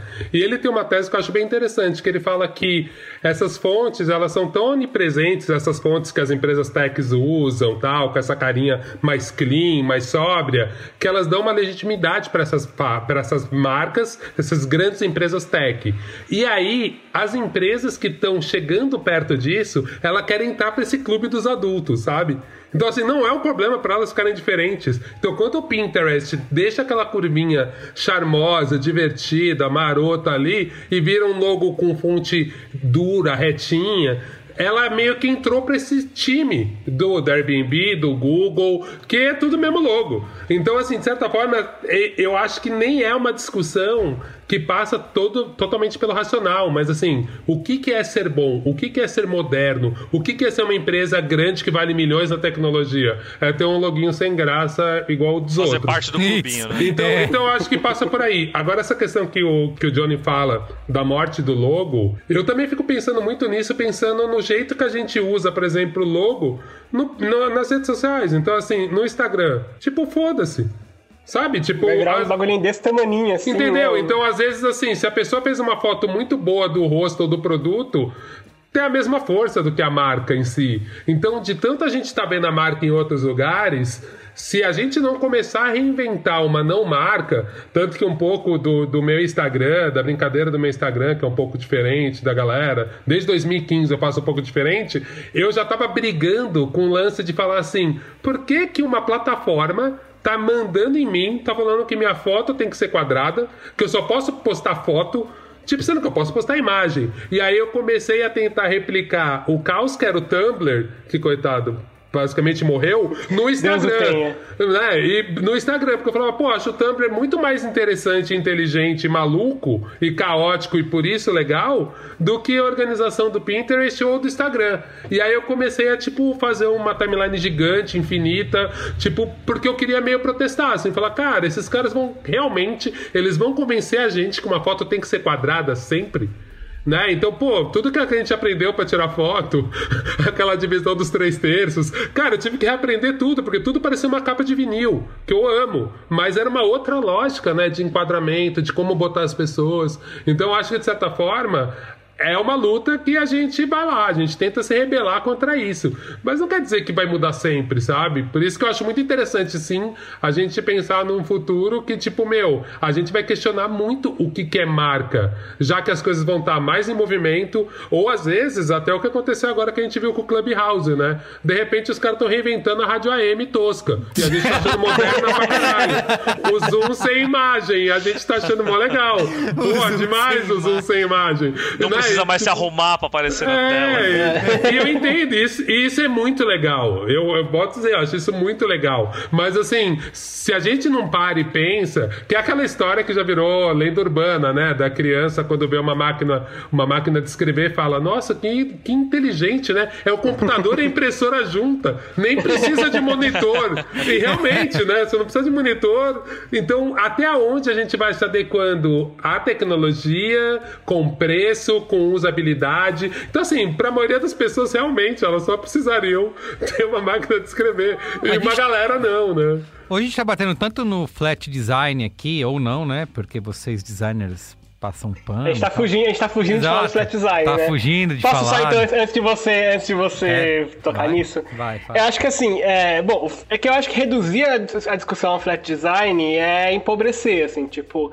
é, é, sim, é uma característica, né? A gente viu isso, isso se consolidar nos últimos anos, não só em marca, mas interface principalmente, né? Como que isso foi é, se consolidando nas interfaces de, de, de, mobile e tal. Então, é um fato, tem ali as suas questões de, de limitações, e isso é mais fácil, isso, aquilo. Mas é que eu acho que não, não se limita a isso, não se resume a isso, sabe? Tipo, acho que tem a parte técnica, onde essas marcas aí vão pro flat, mas é, é tão maior, assim, é tão, sabe, de entender, é, porque os ambientes de comunicação das marcas, é isso que a gente já falou, né? Tipo, o que que tá ganhando peso em volta do logo que ele ser flat é mais uma característica do que uma tendência, uma moda ou então, mas, uma necessidade, mas o sabe? Johnny, mas você pode ver que o Twitter lançou essas semanas atrás aí a nova identidade visual e tá indo totalmente pro outro caminho do flat, né? Eles estão usando textura, estão usando recorte, estão usando fontes mais mais grunge, que nem a gente fala no, no, uhum. no, no, no termo aí, sei lá, do, do design ou do, das fontes. É... Tem caminho para tudo no final das contas, né? É, e se você olha só o logo do Twitter, você fala, ah, é um logo flat, mas a identidade como um todo dele é? Não é. Sim, entendi tava falando disso porque eu queria entrar em outras modinhas que, se os designers me permitirem usar as, a palavra modinha, é, que, por exemplo, tinha, uns anos atrás, tinha o lance do, como que é que se fala? Esqueomorfismo, né? Que era tudo Sim. baseado... Vocês podem explicar o que que é o esquemorfismo, tava, isso estava nos ícones, nos logos, né? Tava em tudo, que era é, os ícones, por exemplo, que a gente viu bastante no iPhone, vai, ou que, que, imita, que são coisas que imitavam a vida real, né? Então, o, o ícone do bloco de nota era era um bloco de era nota. Um de nota. Isso, o da câmera era calendário, uma... era um calendário. Isso, o próprio Instagram, né, quando, quando começou, era um imitava uma era câmera uma antiga, é. uma Polaroid. Enfim, teve isso, rolou essa essa moda que agora já deixou de ser é, moda e está ficando para trás? Eu, então, ela teve, mas isso, isso que eu acho interessante, né? Por isso que eu falo assim, a gente acha que ela passou. Mas quando Não você passou. começa Então, mas isso que eu acho engraçado, como elas saíram. Por isso assim, a gente está muito pautado em empresas de tecnologia. E aí, quando você vê o tio que vende o coco, ele pode estar fazendo o desenho nesse estilo do esquimorfismo, porque assim, cara, isso aí é desde os egípcios. Se olhar uma pintura egípcia, já usava isso. Sabe? Tipo, é por isso que às vezes assim, eu acho que a gente começa a achar que a gente tá inventando uma, no... uma moda, e quando você vê, a gente só inventou um nome pra uma coisa Não, que você tem, você, tem, você tem o esquimorfismo flat, né? Você, você vai, vai fazer um negócio, ah, tá, últimas vagas. Você usa uma ampulheta flat que você pega no não project, entendeu? Mas não deixa de ser esquimorf, esquimorfismo. Não, todos os clip art, né, cara? O clip art que pra mim é o, né, tipo, aquela, pra quem não sabe, é aqueles pacotinhos de, de imagens prontas. A gente que, no passou Word, os no anos PowerPoint. 90, 80, a gente viu muito. E eram umas imagens muito, muito toscas, assim, muito simples, assim, e que todo mundo usava, e era meio, não era de graça Não, exatamente, eu- mas, era. Mas o que, que é o emoji, no final das contas? É isso, entendeu? Então, às vezes, eu só acho que a gente cria nomes, aí alguém dá esse nome e começa a discutir, mas quando você vai ver mesmo o conceito, ele é muito próximo, é muito parecido, né? E eu acho que também tinha muito isso da experimentação. Era no momento que a gente tava, tipo, celulares com telas muito melhores, com resolução muito melhor, muito melhor. Então, pô, vamos usar, vamos, o que a gente pode fazer aí pra aproveitar esse recurso? E aí aquelas coisas hiperrealistas, com volume, não sei o quê. E aí, pô, depois, não sei, talvez a galera começou a ver que, né, quando você ampliava, quando tava, enquanto tava no iPhone, era lindo. Você jogava com um celular mais simples, Uhum. ficava aquele borrão na tela, assim, sabe? É, então, não pô, só será isso, que uma fi- coisa mais simples não é mais replicável? Não, e a tela, você colocava. Tudo bem, um ícone é muito bonito, o ícone do, do Instagram sendo uma Polaroid. Quando você coloca do lado de 14 aplicativos É. que também tem tanto De detalhe câmera. quanto no. É. no- não, e tanto, tem tanto detalhe quanto no, no, num ícone de, de 80 por 80. Fica uma bagunça, você não consegue achar mais nada, a não ser que você decore onde que tá cada, cada ícone no seu celular, porque é muita informação. O Instagram é outro vezes exemplo menos que foi pro informação. flat, né? Apesar do ícone eles continuarem usando lá um, Degradê. um degradezinho. É, mas não é, volu não é volume, né? É um É, degradê não que é não é de volume. volume. Então Exatamente, ele é, ele é mas flat, é. eles É, ele usa o espaço negativo pro logo, né? Flatizaram a câmera. É, então, eu, eu acho interessante a gente pensar também numa outra coisa, que é. Cara, foi nos últimos 10 anos que a gente começou a discutir o X-Design, que é esse design de interface e tal, que esses caras tomaram o poder, assim. Então, né, antes o design gráfico tinha uma grande força, a discussão era muito em cima do design gráfico. Hoje em dia, se você não for design UX, você não arranja trabalho. Tipo, né? Tipo, a impressão que você tem, sabe? Tipo assim, você não sabe fazer um site, não sabe... Cara, tipo, você não arranja trabalho. E a gente vê essa troca mesmo, que é uma troca até geracional mesmo, né? Tanto que a galera é super jovem. E, e alguns trabalhos eu preciso contratar o ex-designer, porque eu não manjo tanto de fazer site, eu não consigo pautar tão bem o programador. Apesar de conseguir mexer no software tal, tenho noção. Mas assim, realmente, são outras skills também. Só que quando esses caras discutem design, eu vejo que eles caem muito nessa solução. Óbvio, tô, tô generalizando, tá? Tem designer de UX que é tão bom nas duas coisas. Mas assim, é muito engraçado eu ver isso também. Como a, como a discussão foi muito mais para um lado analítico, para um lado de tecnologia mesmo, de viabilidade, e menos de design, por causa do X mesmo. Assim, cara, eu preciso dar uma resposta prática, eu preciso discutir coisas muito claras e objetivas com um programador. O designer gráfico discutia com outro designer gráfico, É. com o cliente, com o jornalista, aí fica todo mundo de humanas, pirando, pirando. e aí o X tem que, tipo, falar com o programador. então, essa objetividade, por isso que eu falo, você vê na tecnologia. Quando essa discussão tá na moda, tá em outros lugares, o flat exatamente ainda não manda tanto. É, não, e, e assim, eu até tava lendo outro dia sobre. Tem alguns, é, algumas pesquisas que indicam que a, a interface flat, ela, dependente de como for feita, ela pode inclusive ser menos eficiente, porque você deixa tudo com aquela mesma cara, é tudo traço sólido, mas enfim, você não sabe se é um botão que você tem que apertar aquilo, você não sabe se é só um ícone, se é um negócio que tem que É deslizar. pouco intuitivo, né? Então, às vezes, também nessa neura de fazer tudo flat, porque a legibilidade, não sei o quê, quando você deixa o UX de lado, tipo, interface e, e, UX não se conversam, você pode gerar esses problemas. Assim, interface não é a minha, a minha área, então posso estar me corrigindo se estiver falando uma coisa fora do que é, sei lá, o certo. Mas também tem. É é isso. Eu acho que aí a gente vai vendo como. É, eu queria o só flat citar pelo um. flat ele pode ser um problema também. Isso, acho que pegando um ponto disso que você falou, Johnny, pegando esse gancho, algo que é muito é, questionado e criticado no, no, no design de, de interfaces, né, nos sites, por exemplo, e nos aplicativos, é o iconezinho dos menus, né? Que virou hambúrguer, né? Aquele hambúrguerzinho que são as três, né? Os três tracinhos, um embaixo do outro. Muito se critica isso, que muita gente não sabe. Isso é pra clicar, não é pra clicar, não é? É- é, fica essa, essa dúvida, todo mundo indo para esse mesmo caminho, né? Muita gente usa, virou um- uma convenção, mas não é claro para todo mundo e nem todo Não, mundo gosta e E aceita. aí vira né? uma outra coisa que é uma discussão super técnica, mas quando você começa a mexer com o X, então assim, eu sei mexer nos softwares, então você pega um Prisma, ele já vem com muito banco de coisas prontas. E aí a galera customiza muito menos. Então, assim, até pela velocidade, e até porque o X, a discussão é mais de interface até. Então eu vejo que, cara, essas coisas vão virando padrão, porque é o padrão do software que a pessoa usa, já tem um banco de coisas prontas, a Já tá pessoa lá, monta né? ali muito Total, rápido. mas é tem, templatização do- das paradas. Inclusive, os sites ficam todos muito parecidos. Porque o usuário desse tipo de site, e aí nós estamos falando de empresas, sei lá, uma empresa de, de day trade, elas são tudo meio parecidas para os caras não, ter, não sentirem diferença na hora de usar, trocar de, de site, Uhum, por é. exemplo. Porque isso é, vai muito do aprendizado de quem tá usando, né? Tipo, o cara fala assim: não, eu vou continuar nesse site aqui porque esse aqui eu já sei usar. Se ele vai pro outro que tem uma interface totalmente diferente, os menus são todos diferentes, sei, o cara nem pensa em mudar, saca? Então vira, vira meio que uma, uma, uma padronização, uma templatização, inclusive para você conseguir é, chamar as outras pessoas que estão acostumadas a mexer nos sites concorrentes. Eu acho. E isso é uma discussão que vira até outro episódio, assim, né? Se a gente, e aí a gente É, teria vai que pra chamar. web aí é... Não, e realmente a gente teria que chamar um design de UX para discutir, mas é uma coisa que, volta a dizer, que tem a ver um pouco com logo, que é quando a gente vai procurar os filmes, né? Nas plataformas de filme, que a gente reclama tanto, né? Tipo, sei lá, É. Netflix virou um padrão pra gente. E aí a gente não consegue nem pensar, tipo assim, Aí você acha você qualquer uma que não Prime e aquela parece- merda não funciona.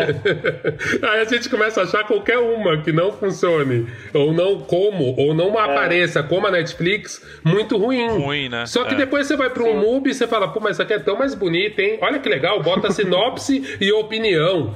Pô, mas não funciona melhor isso? Só que é isso, o MUBI é outro tempo, é outro público. Eu falo, ah, é, aqui eu consigo.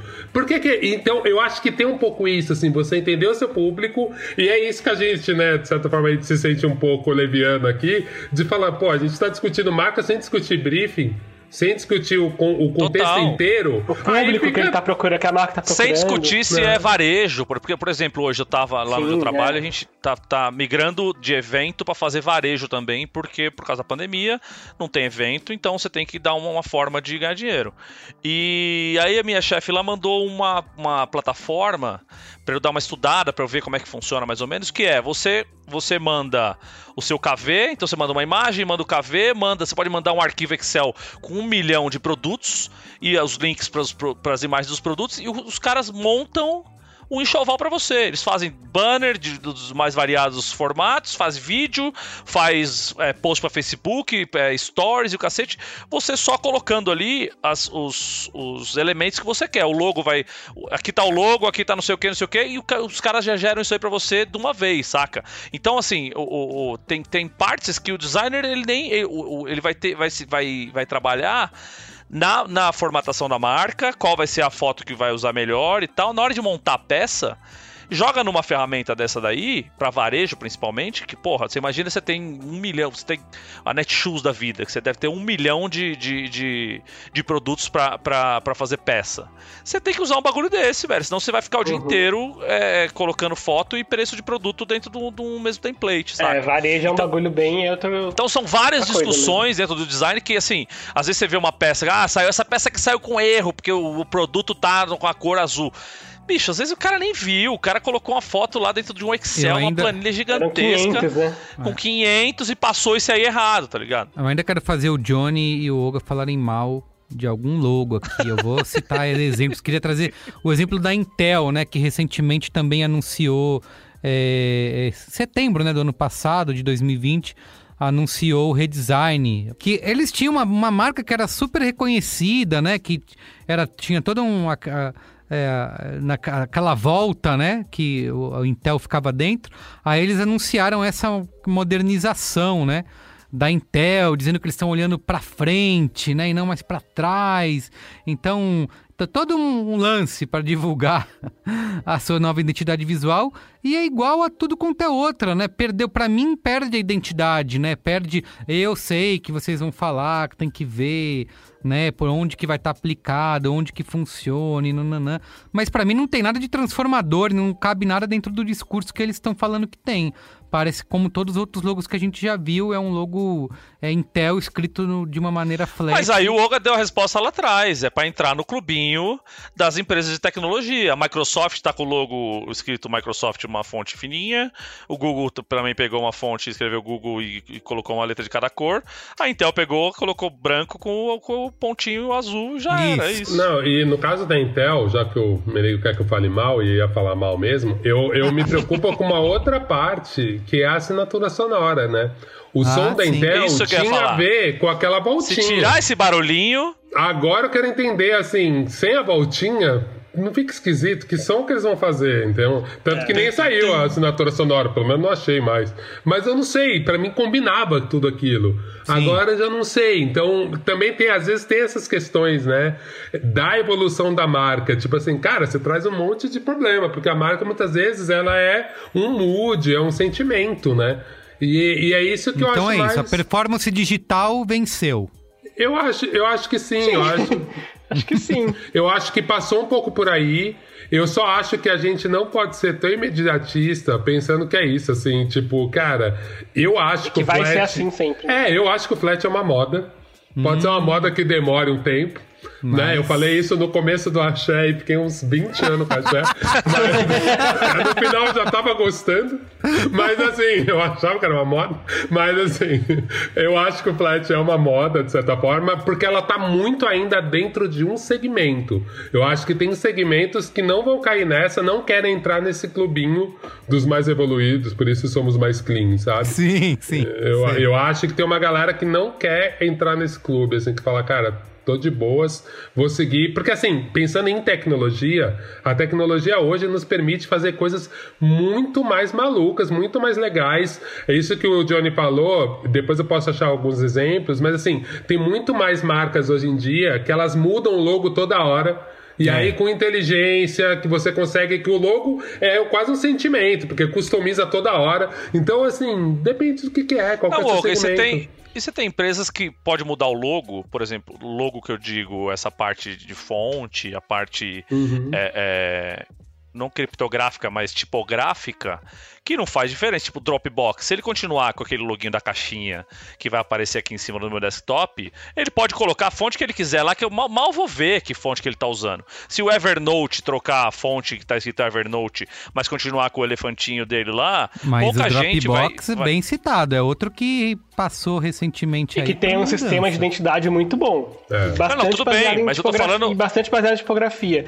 O Dropbox, acho que uma coisa que você falou é verdade. Quando você tem um símbolo, né, um símbolo muito bem estabelecido, é, fica muito mais fácil você fazer variações em outras coisas, porque o que as pessoas vão lembrar mais é aquele símbolo.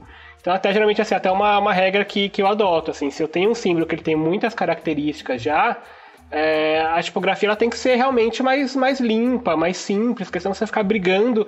Se é uma uhum. tipografia muito elaborada, com detalhes muito fortes na tipografia, com um símbolo ainda, sabe, não precisa. Então eu acho assim, marcas que vão para essa questão do símbolo, vão desenvolver símbolos fortes, que acho que ainda é uma, uma estratégia super válida, mesmo nesse cenário onde a gente fala sobre essa pouca diferenciação em termos de logotipo, o lettering dos logos eles vão ser mais simples mesmo. E aí o que eu, que eu falo do Dropbox é que além de ter um bom símbolo, não é incrível também, mas é, é um símbolo que funciona. Mas é. não, pode não ser incrível, mas ele é muito reconhecível, saca? Sim, é. sim, com certeza. Exato. E você vai ver o sistema dele, por exemplo, é super forte em tipografia. Eles têm uma coisa tipográfica muito bem definida. Eu queria citar um caso que é bem nichado e que muito poucas pessoas se importam, mas que para mim virou um exemplo de como a galera tá perdida, não sabe pra onde ir, que é o Medium, né? Perfeito. É, o Medium. Vamos falar mal do Medium. Fala mal do Medium, que falar? o Medium tinha mudado, né? Tinha uma identidade, depois foi pra aquele Mzinho lá, que pra mim era super simpático. E passou pouco tempo, poucos meses, ou sei lá, um ano, dois anos, eles já mudaram de novo, agora são essas três bolotas aí que em perspectiva. Então, é, vocês podem até procurar também aí no, no Google pra ver o, o redesign do, do Medium ao longo dos anos. Que eu acho que é da Collins, né? É, Eu sei visto lá, é você. Collins. Isso, Mais um exatamente. dos seus amigos aí, viu, Johnny? Que você não quer falar mal? Tô ligado, tô ligado. Queria ser amigo deles. É. Fala aí, Oi, Hugo, amigo. Que. É, então, o Medium pra mim é um desses casos que é interessante você ver, eles mostram, né, a evolução do logo do Medium, né? Então, 2012 a 2015 tinha um logo legal, tal. Aí passou por uma transformação super radical, que era aquelas Sim. transformações que a gente fica, ai caralho, mas por quê? Nem tô reconhecendo, tal. Isso, mas isso, que era o- parecia o M maluco, era o M maluco, né? é, É, é, maluco que era meio verde. PlayStation, assim. Aí você falava assim: ah, legal, eles estão querendo ir pra esse lado, que era uma, uma moda. A Nintendo fez isso, todo mundo fazia o- um logo meio 3D ali, tentando brincar na primeira onda do Flat. E aí você fala, tá, entendi. Eles querem falar que eles são uma empresa de tecnologia, uma plataforma. Eles querem chegar mais perto das outras plataformas. E Eles querem tudo cabe dentro, né? Você coloca coisas dentro, né? É, Vira uma janela, né? É, gera uma outra história. Aí eles dão um passo pra trás. Você fala, 2017, os caras voltam pra uma coisa meio retrô. Aí você fala, ah, legal. Eles estão seguindo uma outra tendência que era aquilo que a gente estava discutindo. As fontes estão ficando retrô modernas tal, legal, tá indo pra esse caminho. Aí 2020, sei lá, o cliente ficou louco. e aí eles criaram uma marca que, tipo, é legal. Os dois separados Isso, é muito legal. é a legal. fonte é bonita e a marca é legal. Mas os dois juntos você fala assim. Não, e não tem nada a ver com né? o que é, né? No final das contas. Porque o que, que são essas três bolas? O que, que tem a ver com, com blog, com texto, com. Não tem nada a ver. Na verdade, fala É, de conteúdo, uma né? Fala... explicação. é. Ah, tudo tem uma explicação. Tudo. Você colocou no É. PPT, vira explicação. Eu, eu até, até falei outra hora assim, eu, acho- eu não gosto muito dessa coisa de ah, isso parece isso, parece aquilo, ah, porque é igual. Mas eu concordo que assim, o, do, o novo do Medium, ele é tão parecido com tantas outras coisas, tão É. falando da minha memória visual, é tão vivo, que chega a ser um problema, né? Eu acho que aí, aí sim, é, quando você acha, puta, já vi isso em vários outros lugares, eu acho que aí é um problema. Até Sim. quando, quando saiu, eu brinquei que a gente eventualmente ia ter que conversar sobre reencarnação de logo. Sabe, tipo, ah, não, porque isso aqui é igual o logo daquela empresa dos anos 70, mas cara fechou tem 40 anos já, tá ligado? Será que nunca mais ninguém pode usar? Né, Não tô falando que sim, tô falando que talvez é uma, é uma discussão que eventualmente pode ser que a gente tenha, sabe? Tipo, é, eu, eu eu tenho um livro que chama, acho que é Modern Logotype, que ele mandou um livro desse tamanho, assim, muito grande, maior que uma A3, acho, que tem logos dos anos 50 até acho que 90, logos de estética modernista. Cara, tem tudo lá, você acha igualzinho do Airbnb, você acha igualzinho um monte de coisa.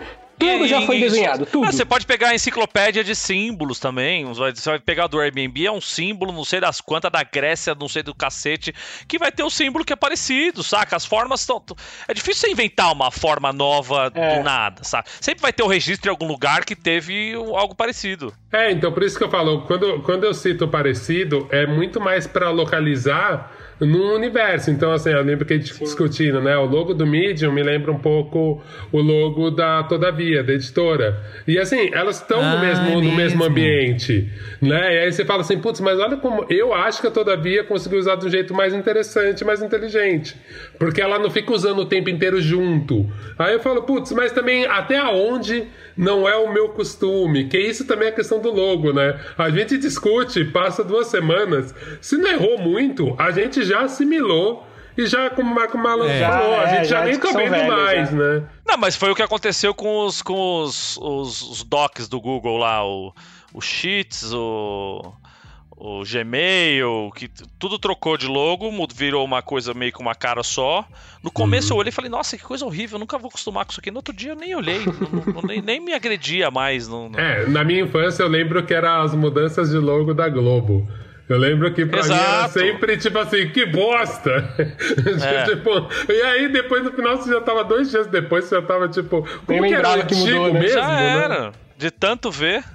Antes da gente ir pro Qual é a Boa, queria que vocês trouxessem aí exemplos, né? Cases do que vocês gostam muito ou dos que vocês desgostam aí, pra deixar essa, imagem bem ilustrada na cabeça do nosso ouvinte, da nossa ouvinte. Eu não sou capaz de opinar, vou deixar com os, com os especialistas aí. Tá, eu vou trazer então um exemplo. Eu vou trazer um exemplo que eu, que eu acho que vai um pouco é, na contramão disso que a gente. nesse cenário que a gente pintou aqui, que é menos óbvio, que é de uma marca de, de iogurte, chama Chobani.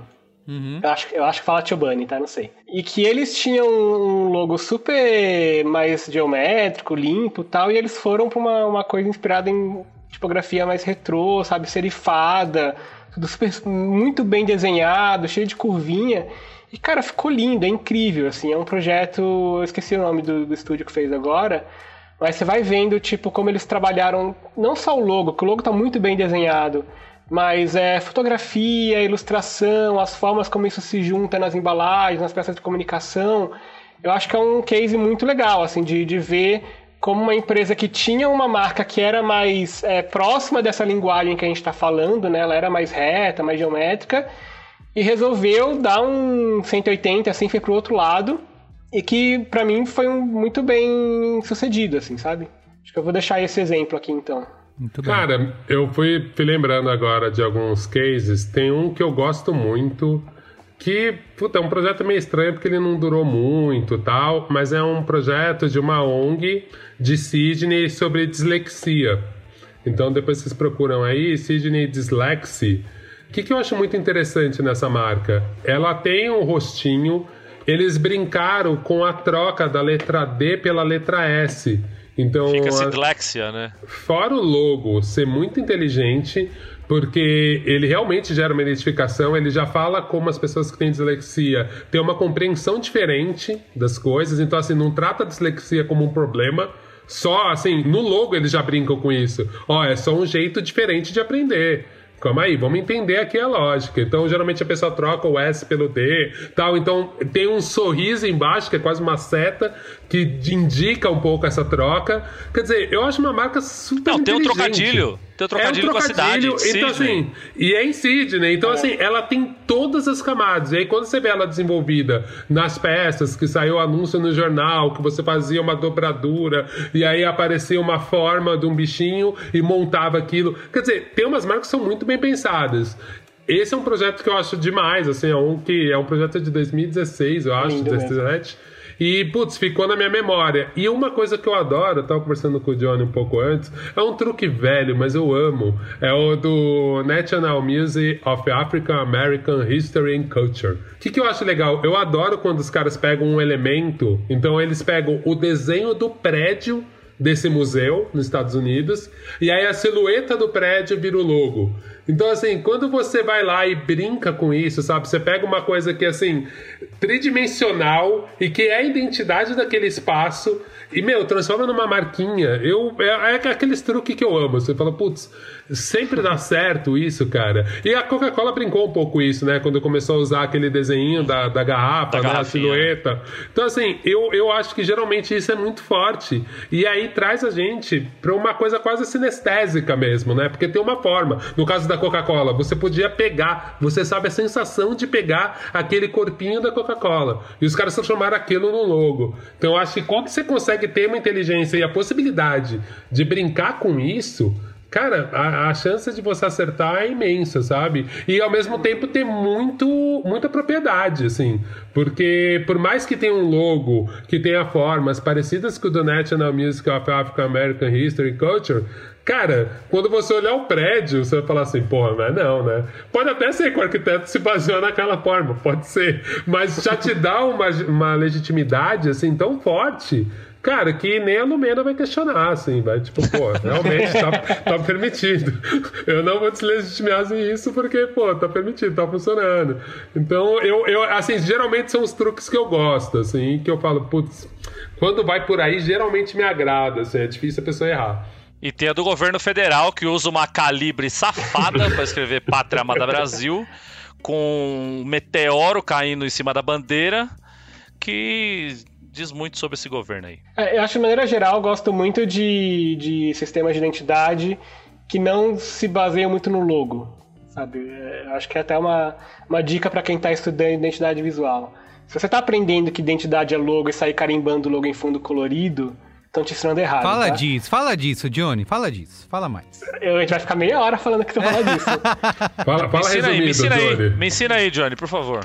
Ah, eu, até, eu, deixei uma, eu deixei uma série de, de stories no meu Instagram falando disso, mas basicamente, assim, tem uma, uma onda de, de cursos e de influencers, de galera de design gráfico, que é tipo brand designer. Só que aí você vai ver os projetos, eles são todos muito parecidos, porque é um logo razoavelmente bem resolvido, não são logos ruins necessariamente. Só que não tem sistema, cara. É tipo, é o logo carimbado e um monte de fundo colorido, com uma tipografia ali escolhida, às vezes um padrão gráfico. Que legal, se é uma empresa pequena, aquilo resolve, é, responde o briefing, realmente. Se dá isso pra uma empresa que não tem nada, pô, já tem um bom logo, cores e tipografia, já tá em outro patamar. Mas você parte para empresas maiores, cara, isso não é um sistema.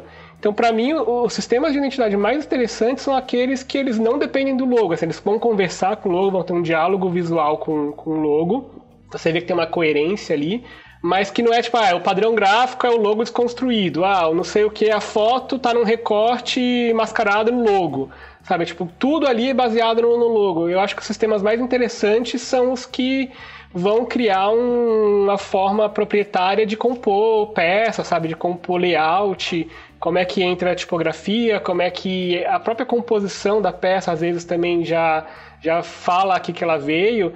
Então assim, um exemplo, se você ô, tá Johnny, sem, sem querer te cortar, mas dando um exemplo pra quem não, não, não tá entendendo direito, seria mais ou menos como é a comunicação do. Não sei agora, mas como era a comunicação do Spotify um tempo atrás.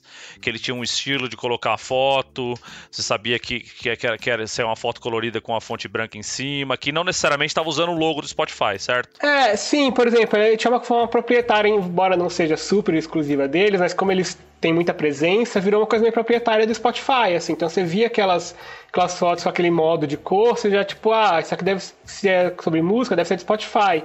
Então é isso, assim, é marcas que se apropriam de outros signos, e você vê também grandes marcas investindo em tipografia própria hoje em dia. Então desenhar uma, uma, uma, uma fonte só para aquela marca, né, que vai, vai carregar elementos da, da- visuais da marca dela, do sistema de identidade e tal. Porque às vezes a- você compor o texto de uma forma proprietária é tão importante quanto aparecer o seu logo lá. Sabe, você tem uma fonte que, mesmo que ela seja simples, mais geométrica, mas que ela, que ela seja sua, que ela tenha características próprias suas, ela já vai com papel de identificação.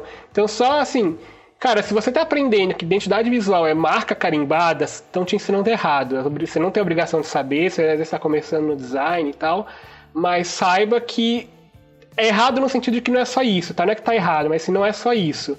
Se você vai atender empresas pequenas e com pontos, poucos pontos de comunicação, isso vai ajudar, pode resolver.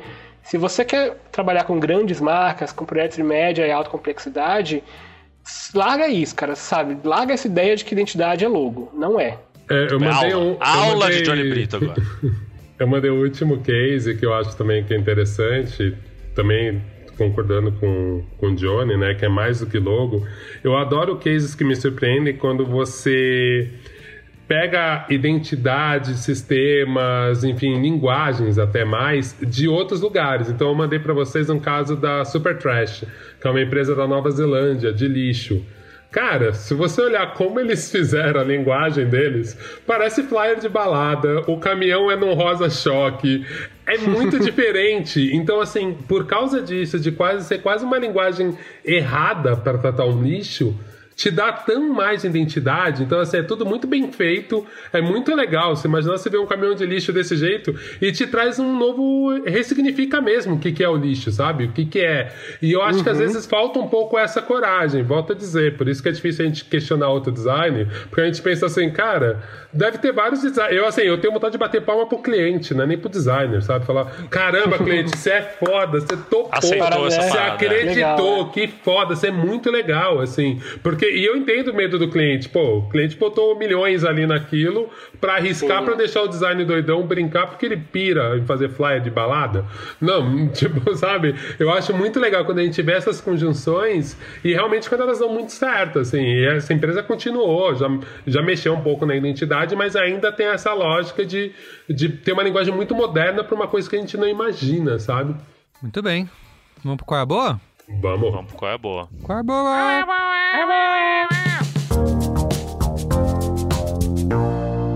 é boa.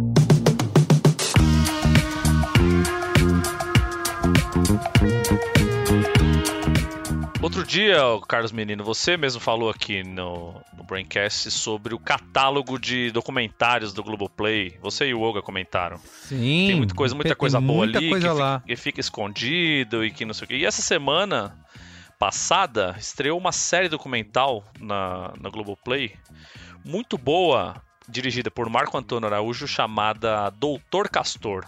Essa série é maravilhosa, é a série que conta a história do maior, se não o maior, nos maiores bicheiros do Brasil. Bicheiros são banqueiros do jogo do bicho. Castor de Andrade, essa figura ímpar da história do Brasil, que viveu no Rio de Janeiro entre os anos 20 e os anos, anos 30 e os anos 90, final dos anos 90. E que, cara, isso, esse filme é um tratado sobre o Brasil dos anos 60 aos anos 80, assim, até os anos 90. É, conta a história do Castor de Andrade, que é essa figura que, que herdou do pai os, os, o Jogo do Bicho no Rio de Janeiro, uma parte do Jogo do Bicho do Rio de Janeiro. E, e é uma série que mistura futebol contando a história do Bangu, que ele era, foi presidente do Bangu durante muito tempo.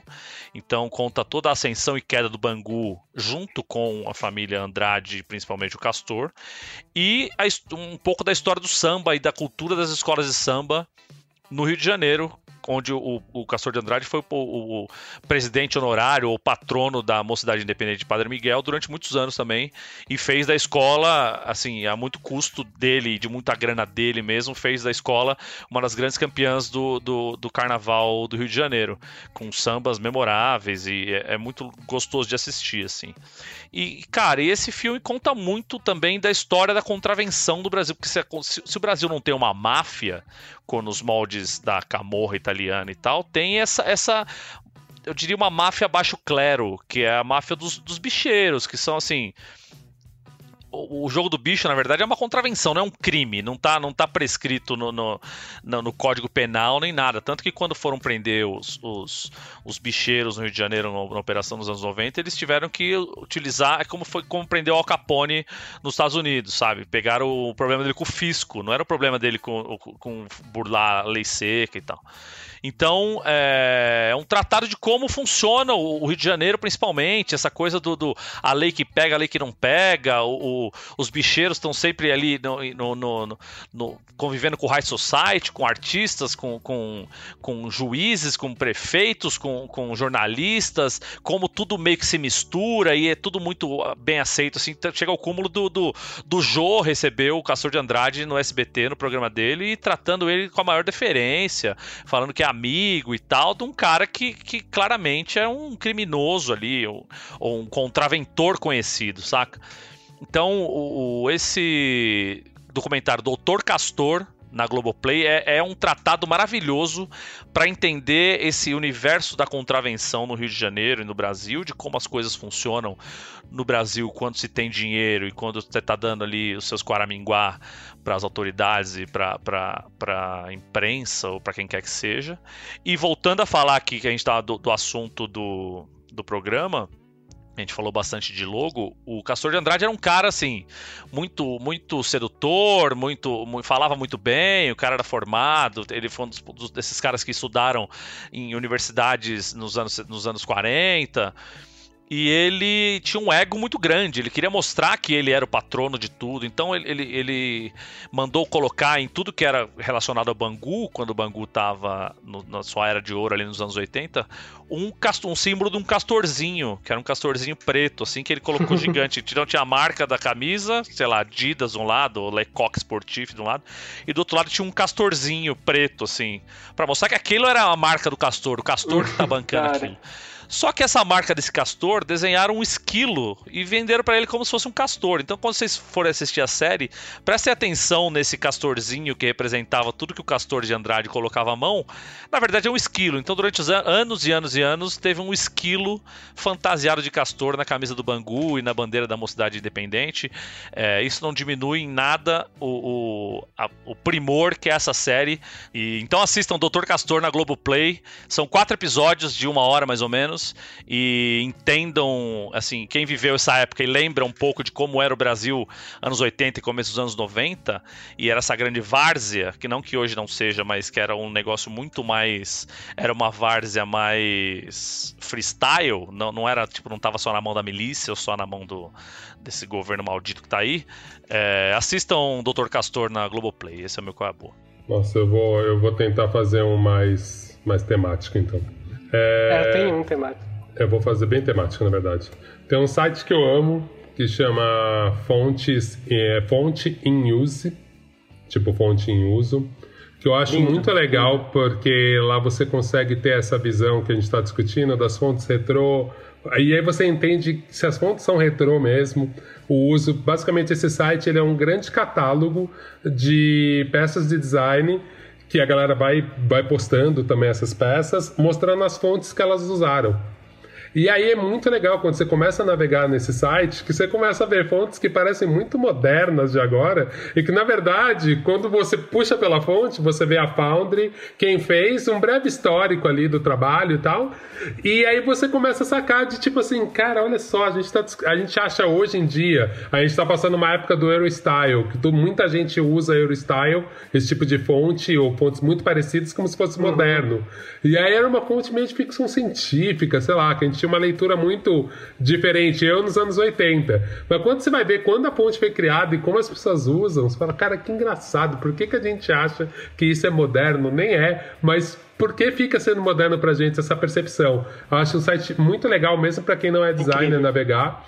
É, também, eu vou indicar uma coisa que para quem é designer é batidíssimo, mas se você não é designer e você aguentou essa discussão até aqui, você já tá, tipo, obrigado a assistir Abstract que é uma série que a gente já falou aqui várias vezes, mas que agora ela ganha um peso maior. O Johnny tá querendo me matar, mas o Johnny pode aprofundar em algum episódio específico, tá, Johnny? para não matar o seu colega boa. E eu vou citar também um podcast de, um, de uns amigos, que é o podcast Diagrama. O diagrama, na verdade, eles são vários programinhas dentro. Então tem o contracapa, que eles falam de capa, tem o cotidiano, tem o polígono, e aí tem várias discussões sobre design, e aí é com o Rogério Lionzo, com o Rafael Bessa, com a Teresa Bettinati e com o Guilherme Falcão. Então entra no site que é mais legal. Eles estão meio parados agora, mas tem muito conteúdo. Então eu nem sei se eles já não voltaram, se vão voltar, mas assim, só o que tem para vocês ouvirem é bem legal e é uma discussão que, assim, principalmente o polígono, enfim, eu acho que é uma discussão que até vai além da nossa área técnica. Acho que vale bem a pena vocês verem. Eu acho que é isso. Bom, o deu todas as dicas boas aí, eu vou só assinar embaixo as dicas dele, não, zoeira. É, só um complemento, Olga, o, o Fonts in Use é, fica uma dica. Designers, subam seus trabalhos lá. Você pode submeter projetos, passa por uma, uma edição deles, uma curadoria, mas você pode subir. Eu tenho um projeto meu que saiu em livro gringo porque estava lá, porque alguém, que o cara estava pesquisando para editora e achou lá. Então, assim, é um, além de ser uma plataforma para você tirar essas dúvidas, curiosidades tal, é um lugar legal para você mostrar o seu trabalho também, sempre baseado na, na tipografia. É, a dica que eu ia dar, quando o Olga falou do Abstract, eu já tô aqui xingando em modo silencioso, porque eu ia falar do episódio da Paula Scher na, na primeira temporada. Ah, eu ia falar de outro, ó. Ah, então complemento depois aí. A Paula Scher é incrível, cara. Ela é, ela é uma das sócias da, da Pentagram, que é um escritório é, estadunidense de design. Na verdade, eles têm Londres, tem vários lugares, mas que é incrível. E ela é uma das sócias. Ela é uma, uma mulher maravilhosa, assim, cara. Você vê o trabalho dela, a história dela. E nesse episódio ela conta um pouco da carreira dela, mostra um pouco a forma como ela aborda o projeto. Ela conta um pouco sobre a identidade do Public Theater, né, que é um teatro de Nova York, que é um projeto super icônico dela, assim, super emblemático resolvido com tipografia, então aquilo que eu falei também de não se baseia muito em logo em si. É, então vejam o episódio da Paula Scher que vale muito a pena. É, eu ia falar para vocês verem também o do Jonathan Hoffler que é bem legal também, porque aí fala de tipografia mesmo e a paixão uhum. dele, da onde ele tira as inspirações. Aliás, a fonte, a gente nem acabou discutindo isso, acho que nem dá mais tempo, mas o logo do Biden, por exemplo, a galera fez se consultar com esse cara, assim, putz, Sim. E aí, ó, a gente precisa melhorar essa campanha, precisa ser moderno, mas nem tanto, precisa.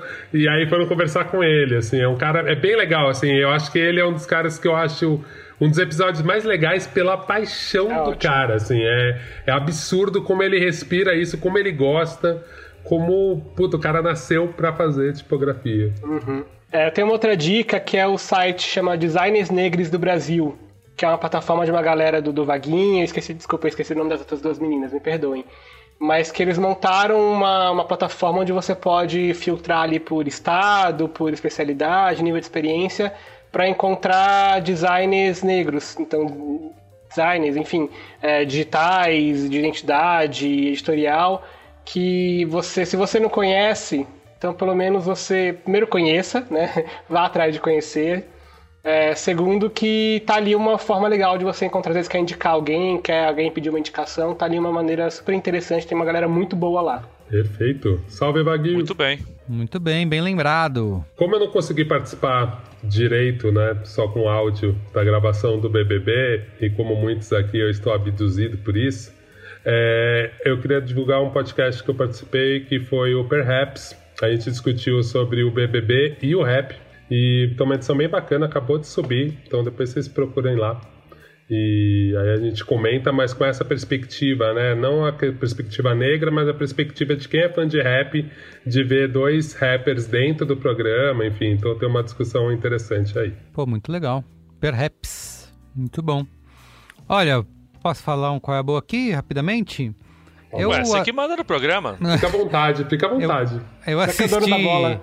recentemente, inclusive gravei cinemático sobre, é, sobre Cidade Invisível, né? Que é a série da Netflix sobre folclore brasileiro, né? Baseada, inspirada em, não foi em lendas do folclore brasileiro. São sete episódios lá, você pode ouvir o cinemático lá em cinemático.b9.com.br. Enquanto assistia, fiquei pensando, pô, aqui em casa, né, as crianças veem tanta coisa, tanta fantasia. Eu sei que a escola já mostra um pouco, mas é, falta um pouco mais, né? Algumas.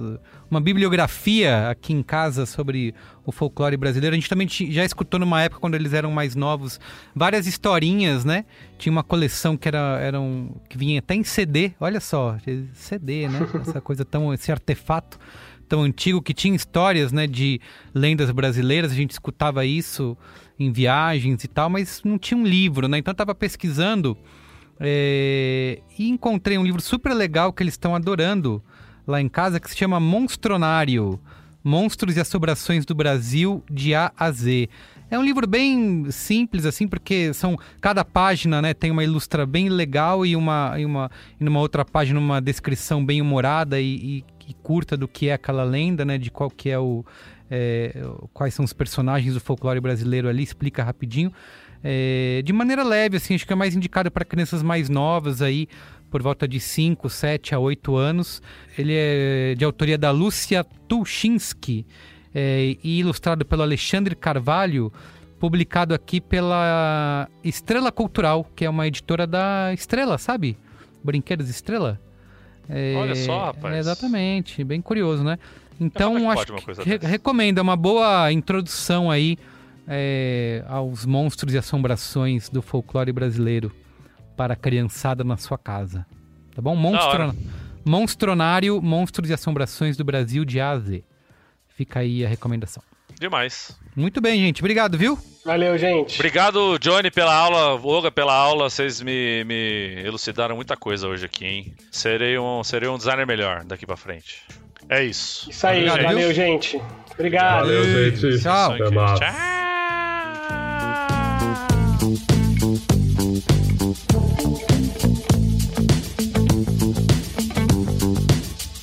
Então é isso, gente. O programa de hoje fica por aqui. Lembrando que o Braincast é uma produção B9, apresentado por mim, Carlos Merigo, hoje na companhia de Marco Melo, Olga Mendonça e Johnny Brito. Eu faço a coordenação geral junto da Juva Lauer e Cris Bartz. A produção é da Beatriz Fioroto, apoio à pauta Diago Vinícius, a edição é de Mariana Leão, com a supervisão de Alexandre Potashev e apoio de Andy Lopes. A identidade sonora foi composta pelo Nave, com direção artística de Yoga Mendonça, identidade visual por Johnny Brito, coordenação digital por AG Barros, Pedro Estraza, Lucas De Brito, e Iago Vinícius, atendimento por Raquel Casmala, Camila Maza e Thelma Zenaro, com comercialização exclusiva Globo. Thank you.